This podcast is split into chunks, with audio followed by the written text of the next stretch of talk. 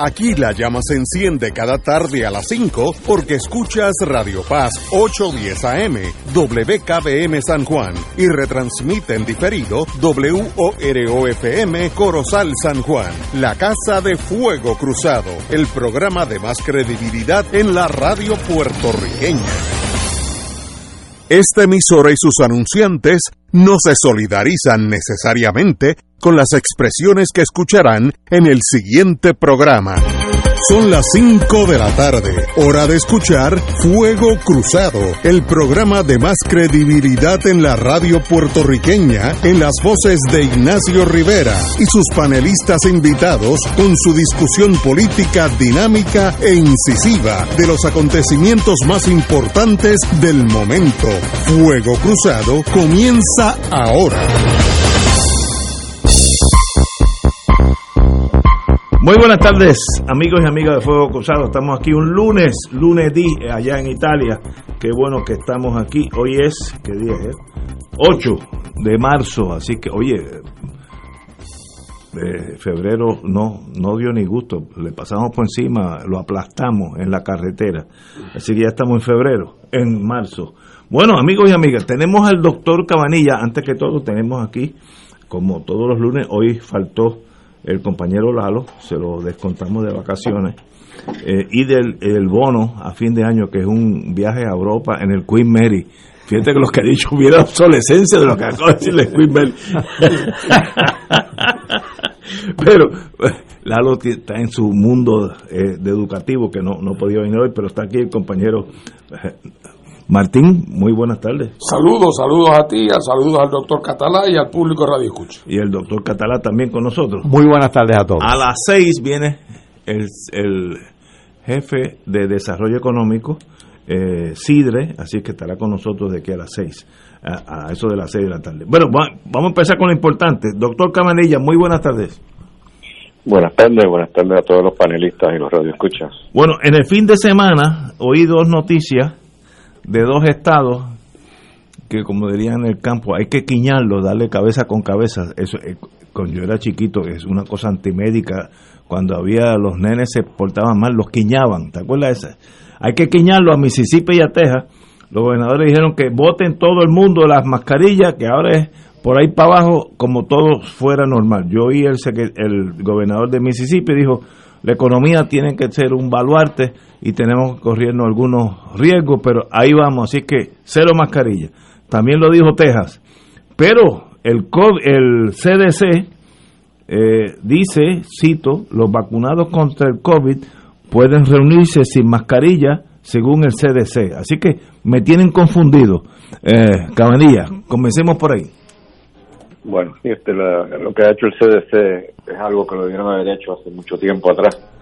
Lo que están realmente diciendo es que las personas que están completamente vacunadas, lo cual quiere decir es que ya han pasado dos semanas después de la segunda dosis, eh, que pueden congregarse sin el uso de mascarilla, lo cual es lógico, y es lo, y lo que yo he estado haciendo también en el hospital, porque entre las personas, los médicos que estamos vacunados y eso, yo no me pongo la mascarilla porque no hace sentido pero además lo extendieron eh, para las personas que, que viven, digamos, en, una casa donde hay niños o, eh, que no han estado vacunados, pues también eh, puede uno estar en presencia con ellos y, y, y, tener interacción con ellos sin ponerse la mascarilla, lo cual me parece muy lógico. La excepción sería si hay alguien eh, que está en un alto riesgo de morir si le da COVID. Me refiero a personas que son eh, diabéticas, que son hipertensos,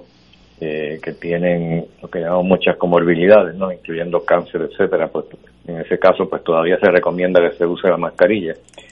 Y la razón, obviamente, es para proteger a esas personas, porque sabemos eh, que, o no sabemos, vamos a ponerlo de esta forma, no sabemos si las personas vacunadas todavía pueden ser portadores del virus. Yo creo que eh, me preocupa que, que, todavía no hayan revelado las estadísticas de eso en la Pfizer, porque la Pfizer tiene datos en cuanto a eso. No sé por qué se están tomando tanto tiempo, porque ellos saben o, de, o tienen la capacidad de saber eh, si las personas vacunadas eh, son portadoras o qué por ciento de ellas son portadoras del virus. Así que todavía pues tenemos que usar mascarilla en presencia de otras personas que no han estado vacunadas, obviamente. Eso es una pregunta. realmente no ha cambiado gran cosa la, decisión esta del, CDC. Eso, me, eso, esa pregunta me, la hizo un, amigo que vive en mi condominio y una señora que no sé quién es, que tropecé con ella en el correo y me dijo, nosotros los ya vacunados tenemos que usar la mascarilla. Pregunta, la cual usted está indicando ahora mismo que sí, por ahora. Sí, hasta que no se sepa, hasta que no se conozcan los datos de, de la Pfizer en cuanto a qué por ciento de las personas vacunadas pueden ser portadores del virus, pues tenemos que usar mascarilla. Eh, hay unos cuantos datos de la compañía Moderna que indican que la probabilidad de que tú seas portador una vez estés vacunado eh, son bastante bajas, pero no tenemos datos de Pfizer eh, y, no, y, la, y, la, cantidad de datos que hay de la compañía Moderna no es una, cantidad muy grande para poder este, poner mucha confianza en eso. Okay. Muy bien, y en torno a Puerto Rico, ¿por dónde vamos? Pues seguimos bien, el, número de casos nuevos y hospitalizaciones, personas que están hospitalizadas con COVID, eh, sigue bastante, bastante bajo. Eh, seguimos en, en un 5% de, ocupación de, de, unidad de intensivo por pacientes eh, con COVID, que es lo, lo mismo que ha estado en los últimos cinco días. Eh, y también el número de pacientes eh, hospitalizados eh, en camas generales pues está bastante baja.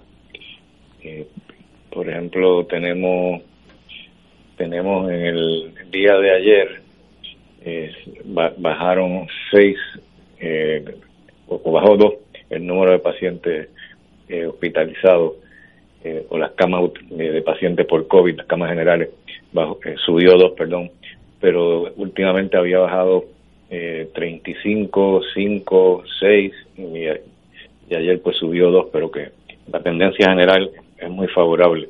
O sea que cada vez tenemos menos pacientes eh, hospitalizados con COVID. Muy bien, entonces, eh, y mi pregunta más bien de curiosidad, ¿y a qué se debe que en el mundo entero eh, la, las cifras de las personas en peligro está bajando. ¿Qué está pasando? El ser humano ya se está aclimatando a esa enfermedad. ¿Qué, qué pasa? Si algo. Bueno, eso es, eso es correcto en algunos países, no, no en todos. No en todos. Eh, no en todos, pero en Inglaterra el misterio sigue, el número de pacientes nuevos sigue bajando a pesar de la famosa cepa británica que es más contagiosa y en Estados Unidos sigue bajando y en Puerto Rico también, que tienen la curva de Johns Hopkins, eh, todos seguimos eh, descendiendo y sigue para mí siendo un misterio eh, cómo poder explicar eh, ese dato tan tan curioso. no creo que se pueda atribuir a la vacuna, porque sabemos que tenemos que llegar a 70% por lo menos para que tenga un impacto grande. Pero en, en Inglaterra, por ejemplo, se están vacunando eh, ahora mismo tienen más de más de 30% eh, del país que está vacunado. Y no sé si se deba en parte a eso, quizás ya se está empezando a ver eh, algún efecto, pero yo creo que no, porque ese, ese efecto empezó antes de que tuvieran tantas personas vacunadas, o sea, esa descendencia en la curva empezó antes de, de llegar a, a, la cifra que tienen hoy en día, que es bastante buena. 30% bastante, 30 y por ciento bastante bueno comparado con otros países, pero comparado con Israel, Israel ya tiene 96% de la población vacunada, con, por lo menos con una dosis. Wow, Israel como siempre al frente de todo el mundo. Nosotros pues estamos en el sexto lugar todavía, estamos como cayendo por detrás de, Estados Unidos. Eh, por ejemplo, eh, ayer se reportó eh, que Estados Unidos tiene 27.3% de las personas vacunadas, eh, mientras que Puerto Rico estamos en 19.7%.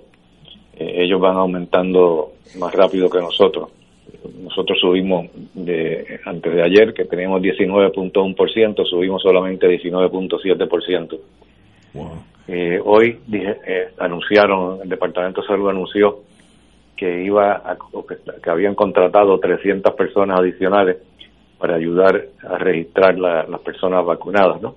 que parece que, es, como he dicho anteriormente, el problema es mayormente eh, la no es que se estén vacunando las personas y que están almacenando las vacunas y que no las están usando, es que las están usando, pero no están registrándolas, así que no aparecen en la cifra. Pero yo, digo, para mí lo importante es que se vacunen, lo, de las cifras es secundario para mí, ¿no?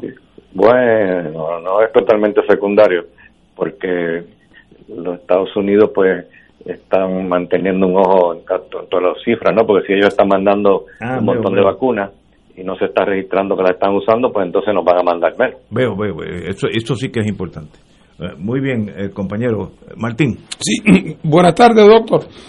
Eh, un, saludo. Una pregunta. Cuando uno ve los números que tú normalmente señalas, ya sea la curva de Hopkins o los datos que salen diariamente en el New York Times, eh, y, se habla del, del, número de casos nuevos. Yo me pregunto si, si siempre se, se, están midiendo China contra China, porque por ejemplo en Puerto Rico el gobierno nos dice de X número de casos confirmados, tales y más cuales casos eh, eh, sospechosos, tales y más cuales casos probables. ¿Cuál es el número que se utiliza para compararnos con Estados Unidos en la curva de Hopkins? ¿Lo confirmado, lo probable, lo sospechoso, la suma de los tres? Bueno, yo no estoy seguro que es lo que ellos están reportando, pero deberían estar reportando los casos confirmados, que son los que están confirmados por prueba molecular, porque ese es el estándar. Claro. Porque los, eh, los, anticuerpos y eso puede, puede, puede engañarnos, ¿no? Eh, por ejemplo, especialmente ahora, que ya mucha gente se está vacunando, si se va y se hace una prueba de anticuerpo, especialmente si lo hace en contra de la proteína S, la prueba de anticuerpo va a dar positiva. No quiere decir que está infectado, sino que, que está vacunado. Así es que eh, habría que presumir, para darle el beneficio de la duda al gobierno, que cosa que siempre es peligrosa, eh, habría que presumir que la gente de Hopkins eh, se trata de asegurar que el número de casos nuevos que le llega de Nevada y de New Hampshire sea a base del mismo criterio de los que usan en el caso de Puerto Rico, porque si no, la comparación no valdría mucho. Sí, tiene, toda la razón. Yo, yo imagino que ellos están eh, conscientes de eso y estarán registrando eh, igual para todos los estados. Eh, y le hago una pregunta, doctor. El, el tema este de que se da la posibilidad de que eh, en efecto haya más gente vacunada en Puerto Rico de lo que reflejan los números, pero que los números no lo reflejan porque el record keeping, el trabajo de, de apuntar y el trabajo de, de, de, informar del papeleo está lento en Puerto Rico, que eso explicaría por qué hay una diferencia tan grande entre el número de vacunas que han traído y el número de vacunas que han puesto. Eh, me pregunto yo, ¿eso no parecería tener ningún problema técnico. O sea, no es que nos faltan premios Nobel. Eh, eh, parecería ser ese trámite de registrar las vacunas y de informarlas, parecería ser un trámite administrativo que no, no tiene mayor complejidad. Eh, hay, hay, ¿Hay alguna manera de atribuirle eso a algo que no sea negligencia del gobierno? Fíjate, en este caso la negligencia no es del gobierno, porque lo que reporta no es el gobierno, al oh. gobierno le reportan. En otras palabras, si en el Hospital Auxilio Mutuo eh, se administran 500 vacunas hoy y reportan solamente 300, pues eso es lo que, lo que el Departamento de Salud va a reportar. Así que no es, no es el Departamento de Salud el que controla eso, pero el, Departamento de Salud está consciente del problema que tiene y están contratando esas 300 personas para apoyar a los centros de vacunación a registrar más rápido. Perfecto, muy bien, gracias doctor. Eh, pregunta, doctor, ¿la Johnson Johnson ya llegó a Puerto Rico? Eh, tengo entendido que, que, sí, que ya tienen que ya tienen un batch aquí en Puerto Rico. Porque esa es doblemente rápida, porque con una y te va. Así que esa tiene la ventaja de, no seguir la, el, trámite burocrático, porque mira, tú tienes que regresar de aquí a 21 días, como me dijeron a mí en el auxilio mutuo, es el día tal, me dan una tarjetita, todo eso se acabó eh, con Johnson Johnson, ¿no? Exacto, no solo sino que se reduce por la mitad eh, el trabajo de reportar la, vacunación ah, y de vacunar también. sí, es la ventaja grande. Claro que tiene su desventaja también, que es que no es tan efectiva eh, como la de Pfizer y la de Moderna en términos de reducir eh, el porciento de, de personas que desarrollan enfermedad leve o moderada. Veo, veo. Compañero Catalán. Ustedes estaban hablando de la incertidumbre con relación a las estadísticas o a veces la imprecisión y lo que yo estaba pensando es que no vaya a pasar como con los fondos federales, que aparecen unos asignados, otros consignados, otros obligados y llega el momento en que uno no sabe dónde están ni quién los gastó. O si se gastaron. o si se gastaron. Solamente tengo un comentario para escuchar tu reacción, doctor y es lo, siguiente, leí en algún lugar y francamente no recuerdo dónde, quizás fue en el periódico o quizás en algún lugar en internet, pero hoy día son tantas las fuentes que uno se confunde, que en África y en países pobres de Asia la, incidencia del COVID es significativamente más baja que en países occidentales desarrollados, digamos los europeos, Estados Unidos y han, han dado, han especulado con, con, relación a un montón de explicaciones, desde demográficas hasta económicas, este, un montón.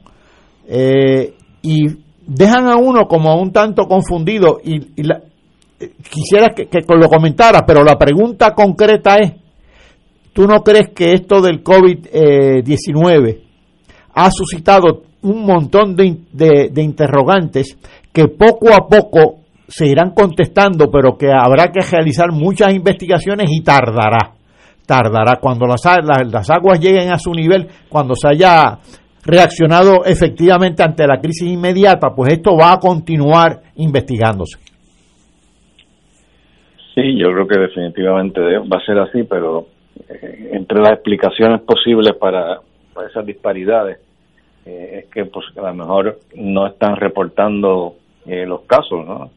Eh, yo creo que sería interesante ir, por ejemplo, a esas, esas áreas en Asia y en África donde reportan una incidencia tan baja y hacer un muestreo eh, de sangre eh, para ver qué por ciento de, la, de la población tiene anticuerpos en contra del virus.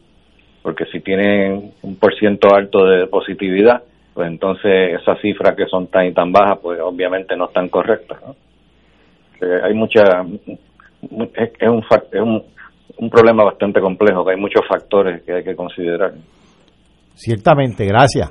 Eh, eh, doctor, me pregunta alguien, y esto estoy leyendo del email porque no había leído esto. Eh, pregúntale al doctor Cabanilla sobre un novel tratamiento para el COVID con un medicamento relacionado con el cerebro. Yo no sé de qué están hablando, tal vez usted tampoco. Diga usted. Sí, yo no, tampoco. Así que nos, nos vamos en blanco.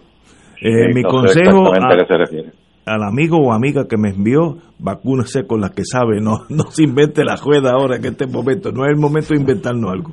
Este, eh, Cabanilla, tengo una última pregunta. Eh, Rusia está enviando la Sputnik a todo el mundo como parte de una avanzada diplomática en el sentido de tener buenas relaciones. Eh, esa vacuna es parecida a la, a la nuestra, cuando digo nuestra, la del mundo occidental. Sí, los rusos eh, publicaron sus resultados en la revista Lancet, de una revista británica prestigiosa, y los resultados se ven bien, se ven bastante bien. Así que yo creo que sí, que es una, una vacuna efectiva. Parecida, muy bien. Pues ellos tienen, tal vez con otra, con otra misión, tal vez hasta muy inteligente, enviarlo al tercer mundo. Aquí le mandaron las primeras 200.000 mil dosis a, la República Checa, etcétera, etcétera. Eh, se puso también como un arma de, eh, de influencia en otras naciones, ¿no? Me imagino que sí. Ese es el mundo. los chinos ya lo han hecho. Los chinos se adelantaron a los rusos en eso y tienen un sitio inmenso eh, en algún punto en África, no me recuerdo dónde es, donde les llega, donde ellos mandan las vacunas y de ahí las distribuyen a los países a otros países subdesarrollados. Los que serían incapaces de hacer política con vacunas son los americanos, que sería solamente el desprendimiento humanitario su único motivo. Oye, me gusta, pues Martín me, entiende a mí, fíjate, que, que Doctor, como siempre, un privilegio estar con usted. Nos hablamos el viernes. ¿Cómo no? Vamos a una pausa, amigo. Fuego Cruzado está contigo en todo Puerto Rico. La tecnología avanzada al cuidado de su salud tiene un nombre. Advanced Imaging Interventional Center. Siempre con innovadores servicios en radiología diagnóstica y un personal certificado brindándole confiabilidad con resultados más certeros en todas sus pruebas. Ofrecemos MRI, tomografía computadorizada, angiografía digital, neuroradiología, sonografía y ahora con nuestro nuevo servicio avanzado de PET-CT para pruebas de alta eficiencia. Advanced Imaging, edificio Arturo Cadilla, Centro Médico San Pablo Bayamón, 269-2442. Radio Paz te ofrece el mejor motivo para levantarte temprano y disfrutar el comienzo de un nuevo día de lunes a viernes con Enrique Liboy y Radio Paz en la mañana. La dosis perfecta de noticias, deportes y éxitos musicales de todos los tiempos, humor y curiosidades, calendario de actividades y tus peticiones musicales por el 787-300-4982. Conéctate con el 810 AM de lunes a viernes con Enrique Liboy y Radio Paz en la mañana. Todos los jueves Radio Paz y la Administración del Seguro Social te ofrecen un espacio informativo para orientarte y aclarar tus dudas sobre los derechos, requisitos y obligaciones para poder disfrutar de sus beneficios. Plantea tus preguntas por el 787-300-4982 y conoce antes que nadie los detalles concernientes a cambios y nuevas regulaciones, escuchando todo sobre Seguro Social con Víctor Rodríguez los jueves de 2 a 3 de la tarde por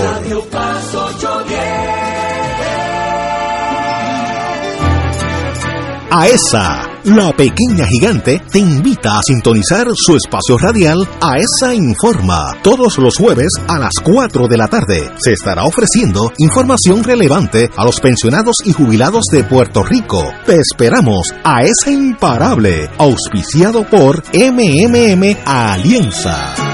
En Oro 92.5 FM, Radio Paz 810 y el Canal 13 estamos trabajando a tono con la emergencia que en estos momentos está viviendo Puerto Rico. Estamos ofreciendo nuestros servicios al máximo con el personal disponible según nos permitan las circunstancias. Si tiene un mensaje para ofrecer a sus asociados, clientes o personal, solo tiene que llamar al 787-349-7949. 787-552-0825 y nuestros empleados le comunicarán al personal de ventas para atender su necesidad. A nuestros clientes estén en comunicación con su ejecutivo o ejecutiva de ventas que continúan ofreciendo sus servicios como de costumbre. Recuerden los teléfonos 787-349-7949 y 787-552-0825. Y ahora continúa Fuego Cruzado.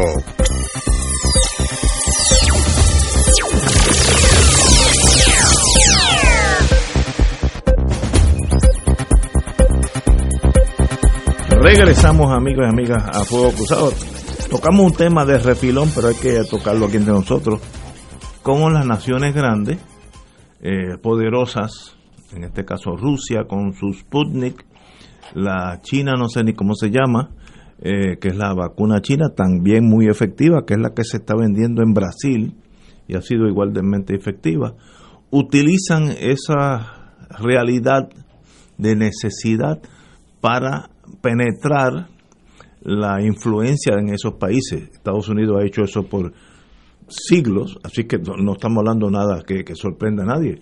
Pero sí, Rusia y China están llenando un vacío que Estados Unidos hasta ahora está rezagado, Estados Unidos está concentrando más bien en vacunar su población y, Estados Unidos pues pagará un precio en el sentido que los otros ya Argentina tiene la Sputnik, si, si no me equivoco, Brasil tiene la, la China y por África se dividen los dos y bueno, eso son, esa es la realidad diplomática detrás de la vacuna. ¿Qué uno puede con esa realidad? Martín. Sí, bueno, antes, que antes de pasar a eso, no quería dejar de mencionar, sé que lo, que lo íbamos a traer en algún momento, quizás sea bueno traer eso ahora adelante, que hoy es el Día Internacional de la Mujer. Absolutamente. Y que obviamente eso no es un asunto de celebraciones, eso es un, día que para realmente, no solamente para conmemorarlo, los esfuerzos de, de las mujeres y también varones, pero principalmente mujeres, que a lo largo del tiempo y en estos tiempos en que vivimos, se han dado a la tarea de, luchar por la reivindicación de los derechos de las mujeres eh, en una lucha que ha tenido unos desarrollos espectaculares en los últimos 20 o 30 años. Eh, el, el, mundo que se vive hoy no se parece en nada al mundo, para no ir atrás, al mundo que existía cuando yo estaba en la universidad. O sea, es, que son dos mundos distintos de, de, de apertura de oportunidades reales. Y a veces uno, por insistir tanto en lo que falta, eh, a veces uno no, no aprecia con toda justicia también lo mucho que en efecto se ha caminado. No lo digo para que se baje la guardia, sino para reconocerlo. Eh, y, y, en, y, en este, y en este día, pues que sirve no, no solo para, para conmemorar y, y honrar a las personas que han sido tan dedicadas a esa causa, que después de todo la causa de la humanidad también, sino a lo que pues lo que falta, a lo que falta por hacer y a, rededicarse a eso, a esos esfuerzos. Eh, eh, y, que en Puerto Rico tenemos una, curva, una, una loma empinada por subir todavía eh, en esa área, pero que pero que qué bueno que esa que ese movimiento es poderoso y está y está en marcha. Compañero Catalán. Yo quisiera rendirle homenaje hoy en el Día Internacional de la Mujer a un hombre y a su esposa, que no era poca cosa, dicho sea de paso, era Harriet Taylor, una gran feminista. Y es que ahora a todos nosotros se nos hace fácil apoyar las reivindicaciones de la mujer y qué bien que lo hacemos. Pero imagínense ustedes en esa sociedad patriarcal de mediados del siglo, del siglo XIX. Y en esa sociedad John Stuart Mill, un economista, filósofo economista, que tiene grandes obras en economía, decía lo siguiente, y lo voy a citar, tenemos el derecho de afirmar que el hombre no ha podido adquirir acerca de la mujer tal, tal cual fue o tal cual es, dejando aparte lo que podrá ser, más que un conocimiento sobradamente incompleto y superficial y que no adquirirá otro más profundo mientras las mismas mujeres no hayan dicho todo lo que hoy se callan. Termina la cita, pero añade Stuart Mill.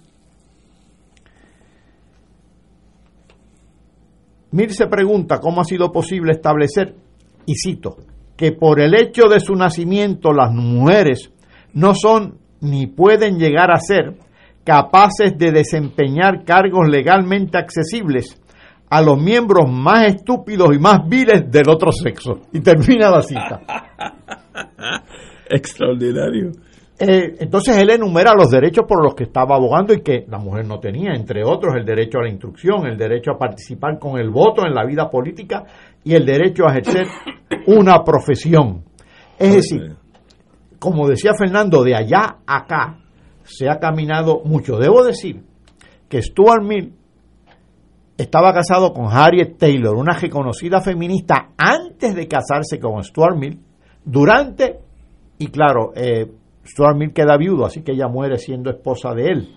Y que Stuart Mill y Harriet Taylor publicaron libros juntos y Stuart Mill tuvo dificultades con los editores para, para poder incluir el nombre de su esposa en lo que publicaban juntos e, e, inclusive dificultades para reconocerle la ayuda que había recibido en obras que estaban eh, eh, únicamente suscritas por Stuart Mill. Pues del siglo XIX al día de hoy hemos avanzado mucho y debemos seguir avanzando.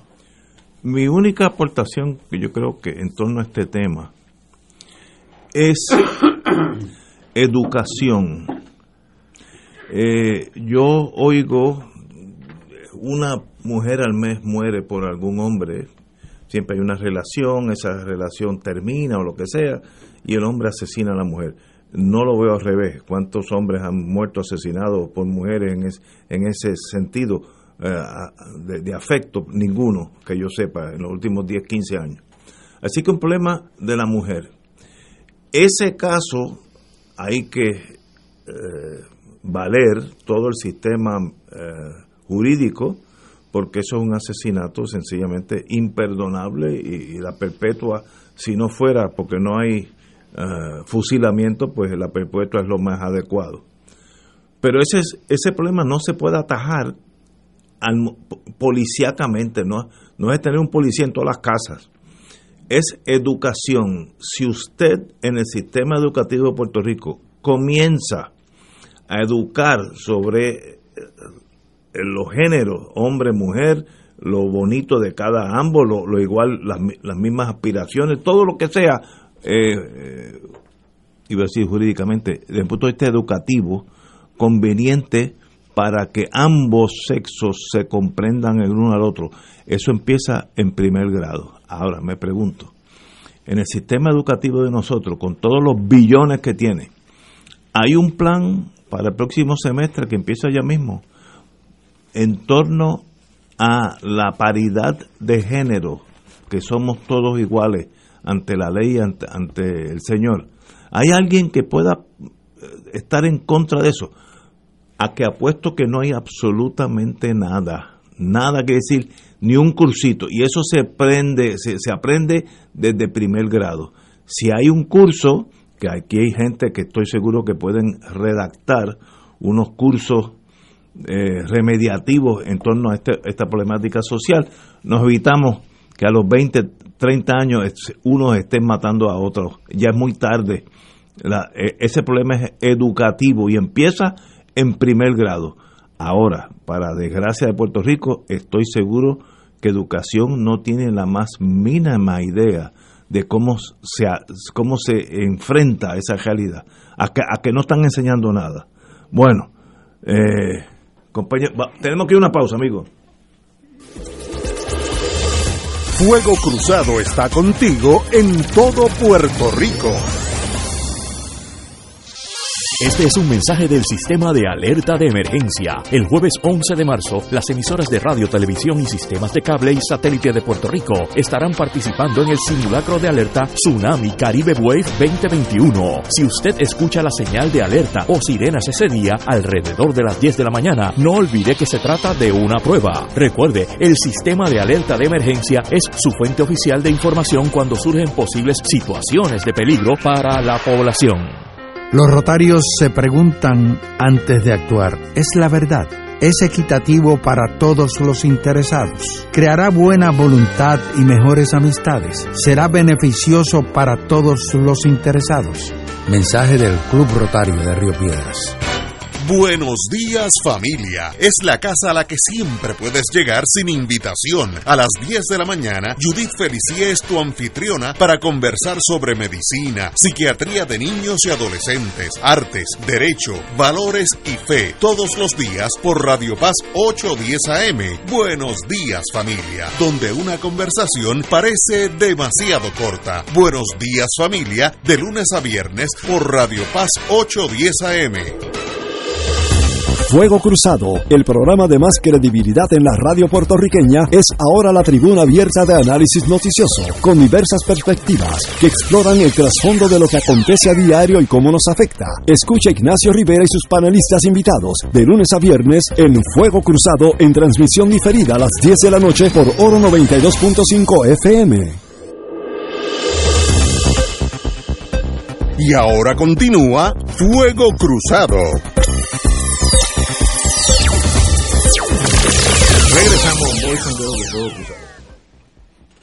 Sí, bueno, pues volviendo a la pregunta que hacías originalmente antes que trajéramos el tema del obligado del, Día eh, Internacional de la Mujer, habíamos, eh, tú, habías hecho el planteamiento sobre cómo tanto la Unión, como iba a decir la Unión Soviética, Rusia eh, y China, eh, y los Estados Unidos y los países, el, el tema del, de, de, proveer las vacunaciones y la asistencia sanitaria se vuelve parte del, del instrumental político. Eso es así ahora y lo ha sido así siempre. Eh, y, y, eso eso no es ni bueno ni malo, por así decirlo. Es que eso, es así, eh, porque después de todo es otra manera de asistencia y es otro instrumento que el que tiene utiliza para tratar de, sacarle partido. Eh, y, lo hacen eh, con motivaciones de naturaleza geopolítica porque es casi inevitable que así sea. Estados Unidos lo ha hecho siempre con, el comercio y Europa y, y Rusia y China igual. Lo único que ahora es mucho más dramático porque evidentemente sabemos porque en Argentina no se fabrican estos medicamentos. Y entonces, ¿quién le va a proveer vacunas? Entonces, de momento aparece Rusia como la salvadora con el Sputnik. Eh, bueno, pues es una manera que tiene Putin de llegarse buena voluntad. Claro, cuando uno saca la lupa y hace la pregunta cuántas realmente han llegado, pues nos damos cuenta que, había mucha planta y poca luz. Eh, ¿Por qué? Porque Putin también como político no puede abrirse a la acusación de que acá en Minsk la gente no tiene vacuna y Putin la anda regalando por Argentina. Así que pues ahí hay, una, hay un manejo de relaciones eh, públicas, ¿verdad? Eh, porque los, los, los políticos, tanto en China como en Rusia como en Estados Unidos, saben que su obligación principal, si no quizás moral, pero ciertamente política, es asegurar que los de, su, de la casa tengan primero lo que necesitan. Que es lógico. Ah, que, es lógico, ¿verdad? Pero, pero así que con eso, bueno, incluso me alegré mucho de saber que los cubanos están a punto ya de certificar una vacuna. Ellos tienen una industria farmacéutica muy, muy avanzada. Soberana. 70% de las vacunas corrientes que se ponen los niños en todas partes del mundo, incluyendo en Cuba, 70% de esas vacunas que se ponen en Cuba se hacen en Cuba. O sea, ellos tienen una industria farmacéutica desarrollada y se han metido en este tema y aparentemente van muy bien. Y no me extrañó nada eh, eh, saber que ahora ellos van, una vez que ya esté certificada para su uso la vacuna, que creo que estamos a cuestión de semanas, van a utilizarla también como parte de la promoción para revivir el turismo en, en Cuba. Venga a Cuba donde tendrá sol y playa cultura, gastronomía, qué sé yo qué, qué sé yo cuánto, y además aprovecha y se vacuna. Bueno, pues naturalmente que eso es una ventaja comparativa importantísima y, un producto hecho en el país y un país que tiene que depende tanto del turismo como, como Cuba ha llegado a depender en los últimos años. Así que me alegre mucho, pero es inevitable que teniendo un bien codiciado por todo el mundo y necesitado, que los gobiernos del mundo lo, lo utilicen para mejorar su imagen y para fortalecer eh, sus alianzas. En el, en el mundo pasado de inteligencia, los Estados Unidos sido un esfuerzo bastante serio de invitar, en el caso que me voy a hablar ahora, los pilotos de la aviación naval del mundo entero Brasil, Argentina, etcétera, etcétera. Tanto así que en las Malvinas los pilotos que bombardearon los aviones, eh, los, barcos ingleses, habían sido mucho entrenados en Estados Unidos. ¿Y por qué es eso? Pues mire, eso es bien importante. Primero, entrenar a un piloto, si yo cojo un piloto argentino y lo llevo a Pensacola, Florida, y allí lo, refino, le enseño las últimas técnicas, eso no cuesta gran cosa. Pero hago una amistad, primero, y segundo, me fijo, porque en ese mundo, en la barra, cuando vayamos los pilotos, sabe cómo son y se van a dar cuatro palos, hay oficiales de inteligencia de la Fuerza Aérea que van a decir, mira, el tal este Fernando Martín es un piloto totalmente pro Estados Unidos, pero hay un Ignacio, muchachos, ese señor es, y pues, para la próxima clase, van a invitar a Fernando Martín a otro curso más avanzado. O sea, eso es el mundo de inteligencia. Así se usa para la infantería, para los tanques, los rifles, todo. La vacuna es otro instrumento más de tu regar, como dice, spread the faith, eh, regar por el mundo las cosas que te benefician a ti eso no es ni bueno ni malo, es que it is what it is. pero mira, perdóname, no quiero robarle el turno a Paco, pero eh, eh, la nota al calce que quiero poner es la siguiente. Lo que sería trágico, y estoy seguro que ocurre con demasiada frecuencia, es que en aras, en aras de que ese de que esa aportación, por ejemplo, en este caso de vacunas, sea apreciada por quien lo va a recibir, pueden generarse incluso escaseces artificiales.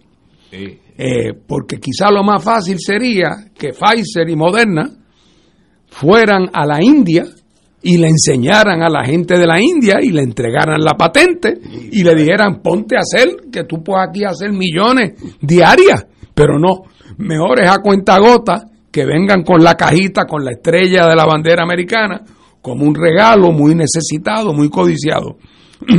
Así que lo, lo terrible del uso con criterio político, no es que no sea natural, es natural en ese sentido, pero lo que es terrible es que muchas veces en aras de, de potenciar la eficacia de esa manipulación, se generan unas escaseces artificiales que no tenían que haberse generado. Eso sería trágico. De, de ser re- real, sería una tragedia. Paco. La verdad que tengo poco que añadir. Los procesos políticos son eso, procesos políticos y las ayudas desde tiempos inmemoriales han estado inscritas en los procesos políticos. Son un instrumento político, tanto las internacionales como las que no lo son. Y son un instrumento político tanto para el que tanto para el que la da como para el que la recibe. ¿No han visto ustedes últimamente a la comisionada residente Jennifer González como si ella realmente fuera la responsable de haberse agenciado tales o cuales ayudas? O al mismo gobernador Pierre Luisi. Es decir, si en algún sitio las ayudas han sido un instrumento político bastante avasallador, ha sido en Puerto Rico desde tiempos inmemoriales también. Wow. Te- vamos a una pausa, amigos, y regresamos con otro tema. Vamos a una pausa. Fuego Cruzado está contigo en todo Puerto Rico. 2.6 millones de autos en Puerto Rico, algunos de ellos con desperfectos.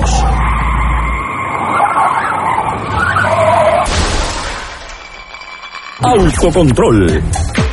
Tu carro. Tu carro. Tu mundo. Lunes a viernes a las 11 de la mañana por Radio Paz 810 AM.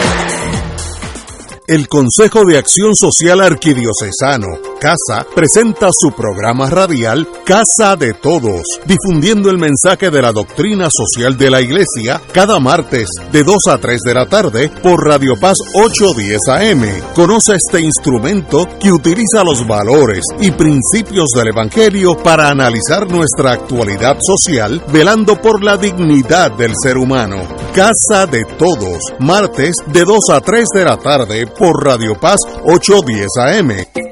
Cómprame un sistema solar y escúchame aquí en Radio Paz. Todos los viernes a las 4 y 30 de la tarde te espero para que me cuentes tus inquietudes acerca de placas solares con baterías.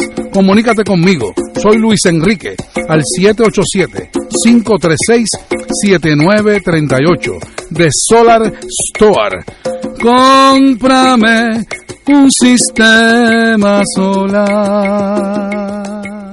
En Radio Paz 810 AM agradecemos las contribuciones de nuestros oyentes recibidas a través de ATH Móvil durante esta larga cuarentena, que nos ha permitido mantenernos en el aire a pesar de la difícil situación económica que nos ha golpeado duramente. Permanecemos a flote, pero cada vez es más cuesta arriba la misión de seguir operando este ministerio radial al servicio de nuestros hermanos en la fe y nuestra iglesia. Ahora más que nunca necesitamos de tu solidaridad. Entrando a la aplicación ATH móvil de la siguiente manera. Paso número uno, marca Pay Business. Paso 2, busca Radio Paz 810. Número 3, escribe la cantidad del donativo. Y número 4, presiona enviar. Muchas gracias por tu ayuda y mil bendiciones ahora y siempre.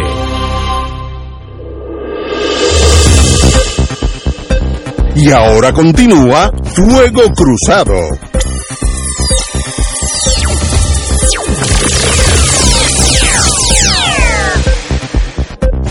Amigos y amigas, tenemos en la línea el amigo eh, Joaquín Villamil.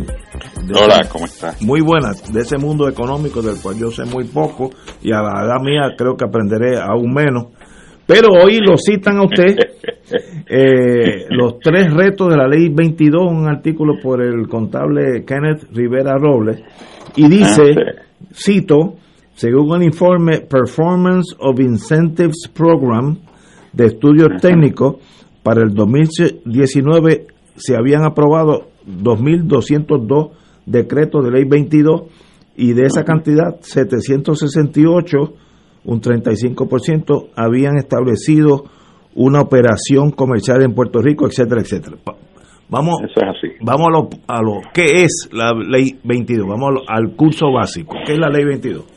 La ley 22 esen- esencialmente lo que hace es que, que le da unos beneficios contributivos a una persona que ha estado fuera de Puerto Rico por, creo que ahora son seis años, este, eran ocho, eh, para que se hagan residentes de Puerto Rico. Y eso lo que requiere básicamente es que rindan planillas en Puerto Rico y que estén en Puerto Rico seis meses y un día. este Como, como se les residente. requiere que compren una propiedad o que alquilen una propiedad eh, y que se queden en, en- en Puerto Rico, básicamente. El incentivo es que no tienen que pagar contribuciones sobre las ganancias de capital que hagan en ingresos pasivos, o sea, inversiones que hagan, etcétera. Oh, de eso es para- que se trata. Pero, Joaquín, para, para el, el que no es técnico como tú, ¿qué es ingreso pasivo? Dame un ejemplo. Bueno, dividendos, intereses, rentas, este tipo de cosas. Ok, por ejemplo, te voy a dar, y, y me perdonas mi, mi precariedad de conocimiento. Si yo soy un americano que vivo en Seattle, Washington, y tengo 500 millones de dólares, y me mudo Ajá. aquí, y yo tengo inversiones en la General Motors, en la Siemens, en Alemania, esas, esos dividendos, eh, si yo estoy viviendo aquí, serían considerados pasivos, activos. Tú dime. No, esos dividendos pagarían contribuciones en Estados Unidos. Porque son dinero de, de, de- la, fuera de la Estados fuente Unidos. es. Estados Unidos. Ok. Eso mismo. Entonces, ¿cuál es el dinero? ¿Qué, ¿Qué es lo que me hace a mí venir de Seattle, Washington, donde yo estoy lo más cómodo, a vivir aquí a una mansión en Dorado? ¿Qué es lo que me atrae? Bueno, primero, déjame aclarar que la, la inmensa mayoría de la gente que viene bajo Ley 22 no, no son supermillonarios, son gente que tiene ingresos, digo, que tienen un capital de dos o tres o cuatro o cinco o diez millones, pero no, no, no son los, los, las dos figuras más grandes que han, que se han mencionado, que es Nicholas Prouty y John Paulson. Exacto.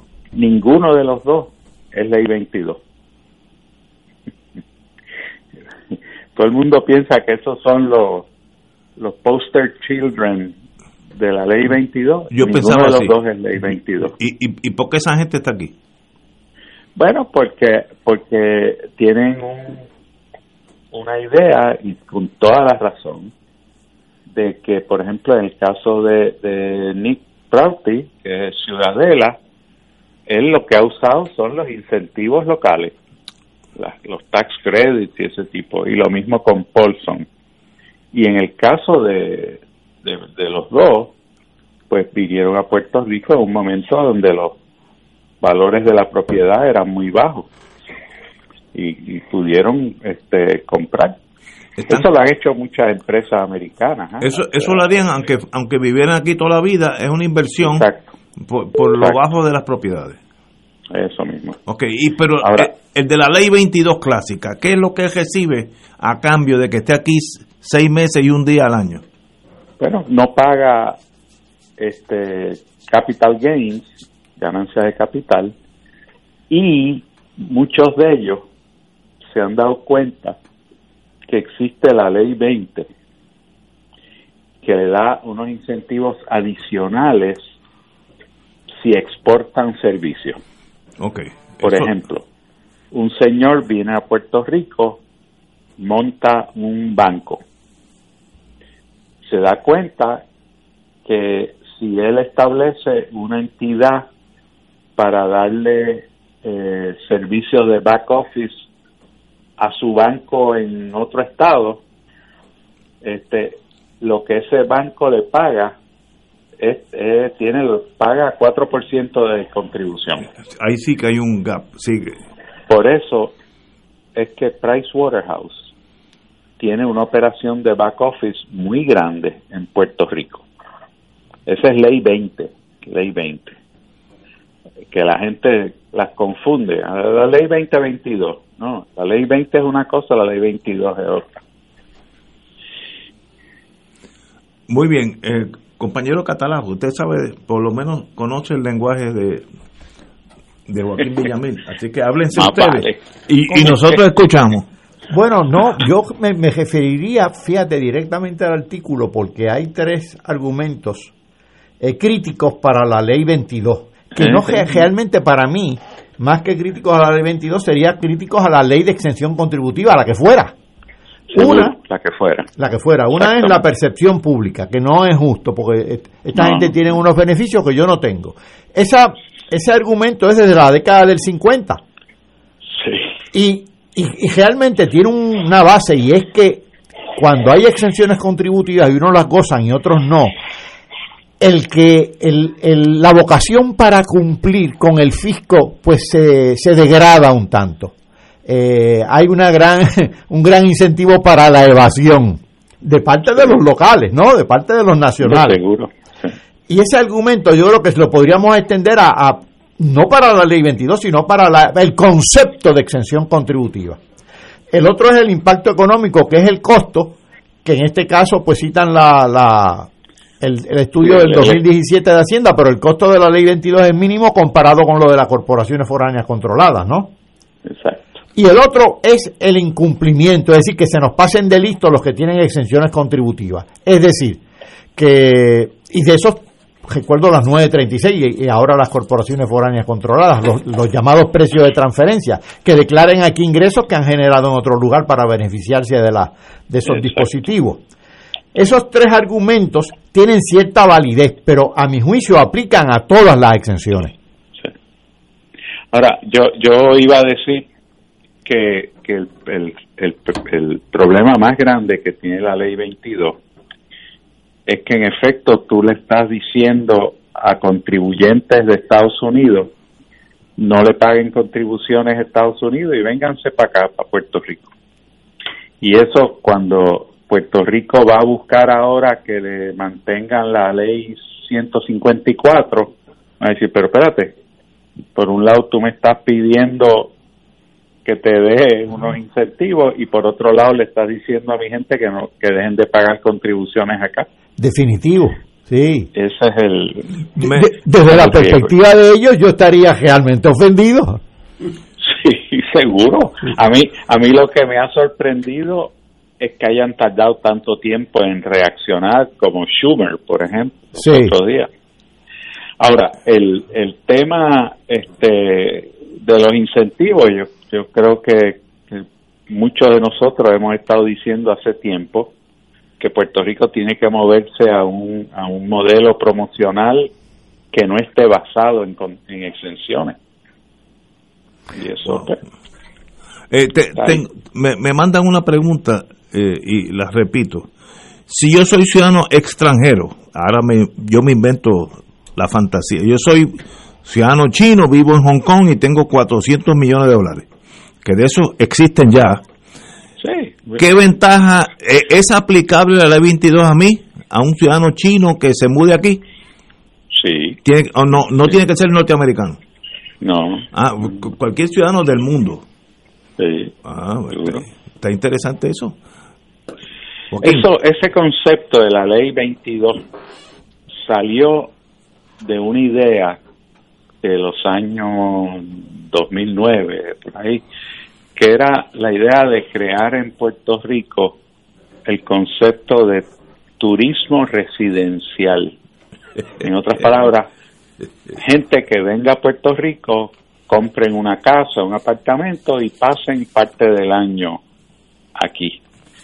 Y eso se convirtió eventualmente en la ley 22. Veo. Fernando Martín. Saludos, Baco. Hola, Chini. Mira, te pregunto, es que yo no leí el artículo y me siento un poco en desventaja con ustedes, pero eh, me pregunto, la evaluación, ¿tú estás satisfecho con las evaluaciones que se han hecho de el beneficio que la ley 22 ha significado para la economía de Puerto Rico? Es decir, Mira. se ha podido precisar cuánto más pobres seríamos si no tuviéramos ley 22. Sí, se hicieron unos estimados. Obviamente se hicieron en la oficina con la que yo estoy asociado, así que estoy secado. Pero se trató de hacer una, una evaluación muy objetiva. El problema que hay era el tema de, de la disponibilidad de información. Este, y eso pues siempre afecta a las cosas que uno hace en Puerto Rico. Pero por lo menos las personas que trabajaron en el, en el proyecto eh, trataron de hacer una cosa lo más objetiva posible. Yo creo que el, el impacto más grande es más bien por la ley 20 que por la 22. La, la exportación de servicios. Sí, porque esa Seguro. es la que, la, la que, la, la que acaba premiando, por así decirlo, la generación de riqueza. Eso, exactamente. Y esa lo que requiere no es, no es tanto cambios a la ley, sino cambios a las estrategias del gobierno para preparar a empresas puertorriqueñas que se puedan beneficiar de la ley. Claro. O sea, no es cuestión de que ahí está la ley y, y Villamil dice, ah, pues yo voy a exportar servicios. No, no, hay todo un proceso que, que tú tienes que aprender y el gobierno debería de tener eh, en- vigente un programa para coger empresas puertorriqueñas y a de- darles la capacidad de poder beneficiarse de la ley. Oye, pero Juaco, entonces quizás ha resultado desafortunado que se discuta la ley 22 conjuntamente con la ley 20, porque la ley 20 es para promover exportaciones y producción en Puerto Rico, mientras que la ley 22 pues tiene puede ser más polémica que la ley 20. Sí, hombre, seguro, ¿no? Por supuesto, la, la ley 20 es una buena es una buena ley, ¿no? Este, digo, no es perfecta, faltan cosas y, y, y una de las cosas que falta es precisamente la infraestructura para hacerla más efectiva.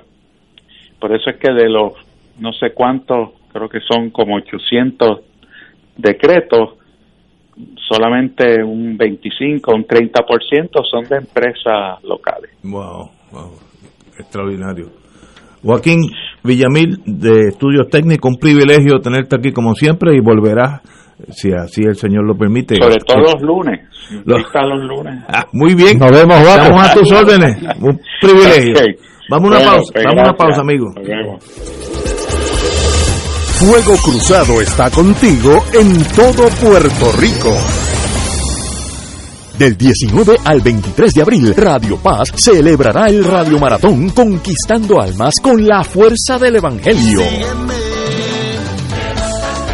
Para orar en la Pascua por las intenciones de nuestros radioescuchas y recaudar fondos para seguir transmitiendo la palabra de salvación a través de nuestras ondas y proclamando el Evangelio de Cristo por todos los rincones donde llega nuestra señal. Contamos con tus llamadas y contribuciones accediendo al ATH móvil de Radio Paz. Como dice Marcos 16:15, vayan por todo el mundo y proclamen la buena nueva. Contamos con tu generosa aportación del 19 al 23 de abril en el Radio Maratón de Radio Paz 810 AM, donde ser mejor es posible.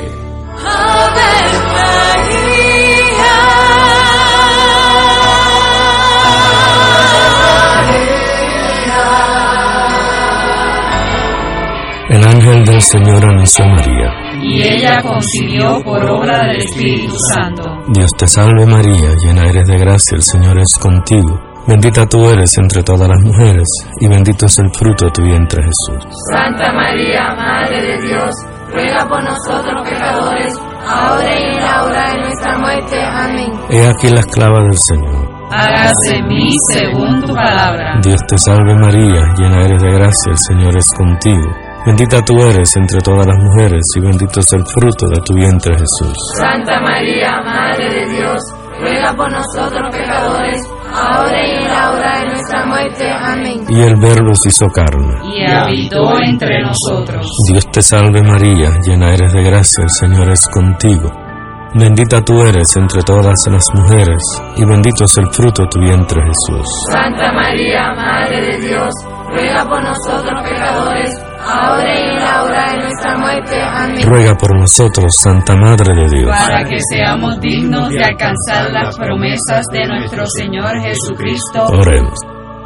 Derrama, Señor, tu gracia sobre nosotros, que por el anuncio del ángel hemos conocido la encarnación de tu Hijo, para que lleguemos por su pasión y su cruz a la gloria de la resurrección, por Jesucristo nuestro Señor. Amén. Gloria al Padre, al Hijo y al Espíritu Santo. Como era en un principio, ahora y siempre, por los siglos de los siglos. Amén.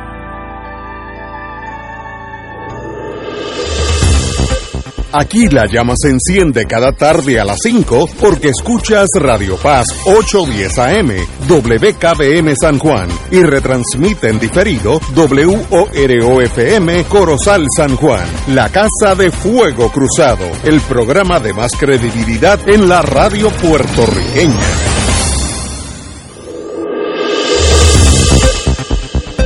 Y ahora continúa Fuego Cruzado.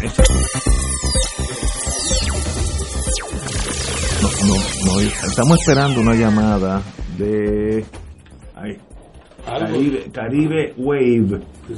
Glorimar Gómez, si nos está escuchando, por favor, nos llama para por la- lo que tiene que decir es importante. Y también estamos esperando al compañero Sidre de muchas batallas. Eh, soy cliente de él hace siglos del buen pan que hace. Ahora mismo cuando llegue a casa me voy a hacer un sandwichito de su pan, así que ese señor por lo menos está en casa, literalmente dentro de mi casa. Bueno, pero continuemos. Hay a veces los seres humanos tenemos y, en- y yo soy un maestro en eso. Explicarnos incorrectamente.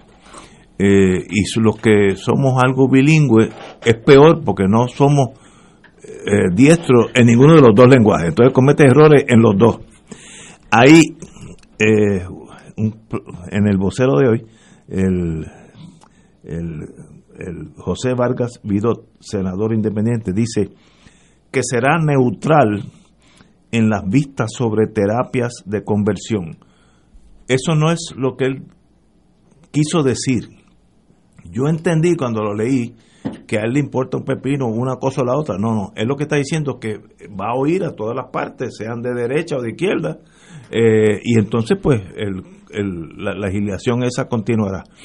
Pero se expresa incorrectamente porque uno no puede ser neutral ante la tortura, eh, el despotismo, eh, uno no puede ser neutral en torno a enfermedades, ¿sabe? Uno tiene que estar parcializado. Pero lo que, lo que da la impresión, el que lea esto por encimita, piensa que él va a ser neutral sobre este tema. Sobre este tema no se puede ser neutral. Es una cosa medieval de lo que yo le puedo decir a ustedes. Yo, sinceramente, no sabía que eso existía. Yo nunca había oído eso en mi vida hasta que hace seis meses que salió esa cosa que eh, hay unos médicos o psicólogos o lo que sean que torturan a los, a los jóvenes para por su apreciación o, o enfoque sexual, cosas que no pude creer, pero es verdad. Así que esta legislación, yo estoy seguro que lo que él quiso decir, que va a seguir la, el protocolo legal ante de procedimiento ante las vistas, pero yo sé cómo él piensa porque lo conozco. Él preside, él preside las vistas porque es presidente de esa comisión y lo que quizás quiso decir es que las va a dirigir con ecuanimidad, Eso como se debe, como se deben dirigir todas. Eso es lo que quiso Esa decir. aclaración, eh, si, si fuéramos más ecuánimes todos, no se debería tener que hacer. Pero como hay tantas pasiones en tantos temas, pues a veces hay que hacerlas. Pero lo que quiso decir es que va a dirigir, Muy que va bien. a conducir los trabajos con ecuanimidad. Y ahí yo no tengo lado, hay un lado nada más. La justicia y, y el buen vivir. ¿Cómo es posible que eso exista en Puerto Rico? Eso me da la impresión del siglo XIII, en las Inquisiciones, por allá abajo. Este, yo no puedo entender eso, de verdad, no puedo entender eso. ¿Cómo es que padres someten a sus hijos a estas torturas, que eso es lo que son? Tengo un amigo psiquiatra que me ha dicho, mira, eso es básicamente dolor para que cambies de parecer. No entiendo eso y no sé ni por qué debe ir a, digo, estoy seguro que esa ley debe pasar unánimemente, pero a menos que el lunatic fringe, como diríamos ya en Estados Unidos, siempre hay uno o dos que se rajen. Compañero Martín. Bueno, yo, yo no conozco la ley, y, pero todo lo que puedo, esto es un tema que va, va a ser un tema muy discutido por razones equivocadas.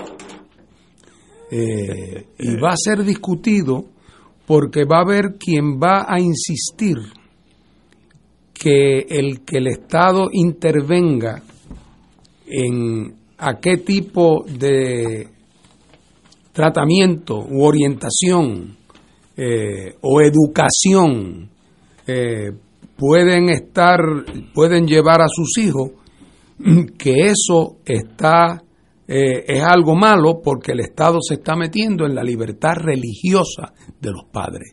Ese es el argumento. Este es el argumento, sí. Claro. Si de lo que se trata es de llevar al nene o a la nena para que hable con el pastor un rato y el pastor le dé un consejo espiritual, pues claro que eso está dentro del ámbito de la libertad religiosa y de la libertad de los padres. Pero no me pasen gato por liebre. Eso es una cosa. Eso es una conversación, una charla, una orientación. Eh, y otra cosa es, como tú dices, un procedimiento sistemático, organizado, diseñado para tratar de alterar la voluntad de una persona sin que haya la más mínima evidencia científica de que tal tratamiento puede tener ningún efecto positivo. Entonces, cuando se habla de terapia de conversión, lo primero que tenemos que hablar es de qué es que estamos hablando. Otra vez. Si es mandarle un panfletito de tres páginas para que lo lea, diciendo lo bueno que es que cada cual tenga la misma orientación sexual del sexo con que nació, bueno, pues eso está dentro de la libertad de expresión, no faltaba más, independientemente de que uno esté o no de acuerdo con el contenido. Pero otra cosa es tratar de vender la idea de que hay unos tratamientos que hacen que la gente altere su orientación sexual, la que fuera, eh, porque, es, porque no hay ninguna evidencia de que eso sea así. Y por lo tanto, el que un padre obligue a un menor o induzca a un menor de edad, que es su hijo, a que entre en esa, en esa trituradora, eh, es un acto anticientífico y contrario al interés del menor. Eh, así es que hay que precisar, pero como estos son temas en el cual todo el mundo se raja la vestidura y vienen entonces el gran tema de que me están obligando, eh, están interfiriendo con, con que yo eh, críe a mi hijo con la orientación religiosa y con los valores que yo crea. eso es una exageración ni una distorsión grotesca de lo que se trata aquí. así es que hay que tener el proyecto en la mano para ver de qué de lo que se trata. Pero otra vez, si de lo que se trata es de, de vender como científico, de, de, de, prohibir el que una eh, el que una charlatanería científica se imponga en contra del bienestar de un menor, eso es, que, es obligación del Estado prohibirlo. Exacto. Compañero Catalán. Yo francamente sobre el tema creo que está agotado, no tengo nada que añadir. Muy bien. Pues yo, ese tema, me, yo no sé, me, me levanta a mí el indio, como dicen en adjunta, me, yo no puedo, yo no puedo, imagínate yo hacerle una cosa así a un hijo mío, no, es que no es concebible en mi mente. Eh, bueno, pero anyway, señores, eh, al compañero, eh, al, al, señor senador José Vargas Vidot, eche para adelante esa legislación, tiene que pasar y el Estado tiene que prohibir que un ser humano torture o incomode a otro por, por creencias. Igual que yo voy a coger a los que no piensan, no sean estadistas y someterlo a eso mismo, al mismo psiquiatra para que sean estadistas. Y que, que eso, eso, es una idea que hay que explorar con, el, con ecuanimidad. Ahora, yo digo como Vargas Vio, yo soy neutral con respecto a eso. Ahora, Ignacio, cuando va, un electroshock con un voltaje bajito. Sí, sí, no más de 110, suave. Cuando el senador Vargas Vidot anticipa esa neutralidad, o más bien esa ecuanimidad, es probablemente que ya la legislatura está siendo sometida a duras presiones Sí. de distintos sectores religiosos para para este Pero para eso es que están ahí, para, para el bienestar de Puerto Rico. No es para torturar a nadie. pero esas presiones están presentes No, están presentes, pues, una cosa... eh, bueno, eh, oye, Rick Scott se nos ha rajado. Rick Scott, el senador republicano, ex gobernador de Florida, nos ha dejado... quitaron la, la escalera y nos dejó guindando de la brocha. el senador republicano, cercano a los líderes estadistas, dice que Puerto Rico tiene que salir de la crisis de deuda pública antes de hablar de cualquier tema que tenga que ver con la estadidad. Eh, lo malo, digo, estoy pensando tal vez con el corazón, vamos a habl- a hablar como analista. Rich Scott era un republicano de los pocos que eran pro estadistas puertorriqueños, buscó el voto hispano en Florida con esa con esa bandera de Puerto Rico, eh, ganó, eh, así que ya es senador. Y ahora dice, espérate, espérate, en torno a la estadidad vamos a cogerlo suave porque no hay, digo, dice lo obvio, porque tampoco es que esté este señor sea un lunático. Hay una división notable. El que diga que no hay división notable, pues no sabe de matemática, ¿no? 52 a 48 es una es casi empate. Así que ¿qué tú crees de Rich Scott y, y lo frágil que son las lealtades de los políticos? Es que esto es una crónica de un, de un resultado anunciado. ¿verdad? ¿Cuántas veces no hemos dicho, y cuando digo hemos, porque lo he dicho yo a- a- hasta el hartazgo, la pretensión de que Puerto Rico sea un estado de la Unión de los Estados Unidos solamente se le ocurre a un puertorriqueño. En el contexto cultural e histórico de nuestro país. Pero tú le dices, o sea, cua- cuando, o sea, e- es que los americanos, lo hemos dicho siempre, cuando los americanos no quieren parecer monstruos, no quieren parecer que son gente que discrimina, no quiere pare- y mucho menos en estos días que vivimos, no quieren aparecer como que tienen una inclinación antilatina o, o- no, no, así es que para pero para todo hay argumentos. Prim- pero- y los hemos visto tan preconizados.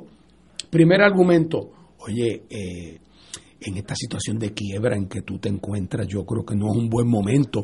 Cuando salgas de la quiebra, eh, hablamos. Lo- cuando salgas de la quiebra y viene el plebiscito y saca 55% y tú vienes bien contento con tu 55, yo, yo que soy el senador Mr. Emerson, te digo 55 nada más, Ignacio. Oye, pero tú comprenderás que... Vete al o sea, 70, O sea, es- es- empiezas a mover el, el, el goalpost, ¿no? empiezas mo- a moverlo. Entonces, y todavía no has usado el otro argumento, que es que cuando ya llegaste a 80, 85, aquel te dice, oye Ignacio, pero el tema, el, i- el idioma, el, inglés. O sea, eh, las posposiciones es nunca. Lo que pasa es que hay el que habla y el que entiende. Eh, ¿Cuándo nosotros tendremos chance de ser Estado? Yo te diría después de Honduras. O sea, cuando Honduras entre, eh, o Guatemala, que tiene muchos recursos naturales, cuando Guatemala entre, entonces yo digo, Ignacio, ya no es un sueño. Eh, es posible, entró por ahí Guatemala, el próximo somos nosotros. Pero entonces este señor Scott, ¿qué le va a decir en, en un, en un estado donde vive casi un millón de puertorriqueños? ¿Qué va a decir sobre, él va a decir sobre estatus lo que los puertorriqueños quieran? Entonces cuando dice, y si todos queremos la estadía, dice, ah, pues yo la apoyo. Eh. Pero entonces cuando vengo con los números, bueno, yo la apoyo, pero hay que salir de la quiebra. Y, o sea, este es el cuento de nunca acabar.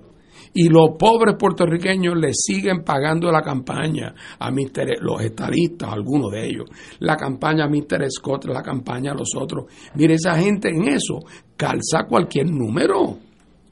Calza cualquier número, pero y, y, y, y no es que sean gente mala, es que lo que se pretende que hagan, como los Estados Unidos de América, en esta etapa de su historia va a convertir en el Estado 51 a un país latinoamericano, pobre, con un sentido de identidad nacional muy poderoso y de muy, y de muy poca lealtad a los Estados Unidos.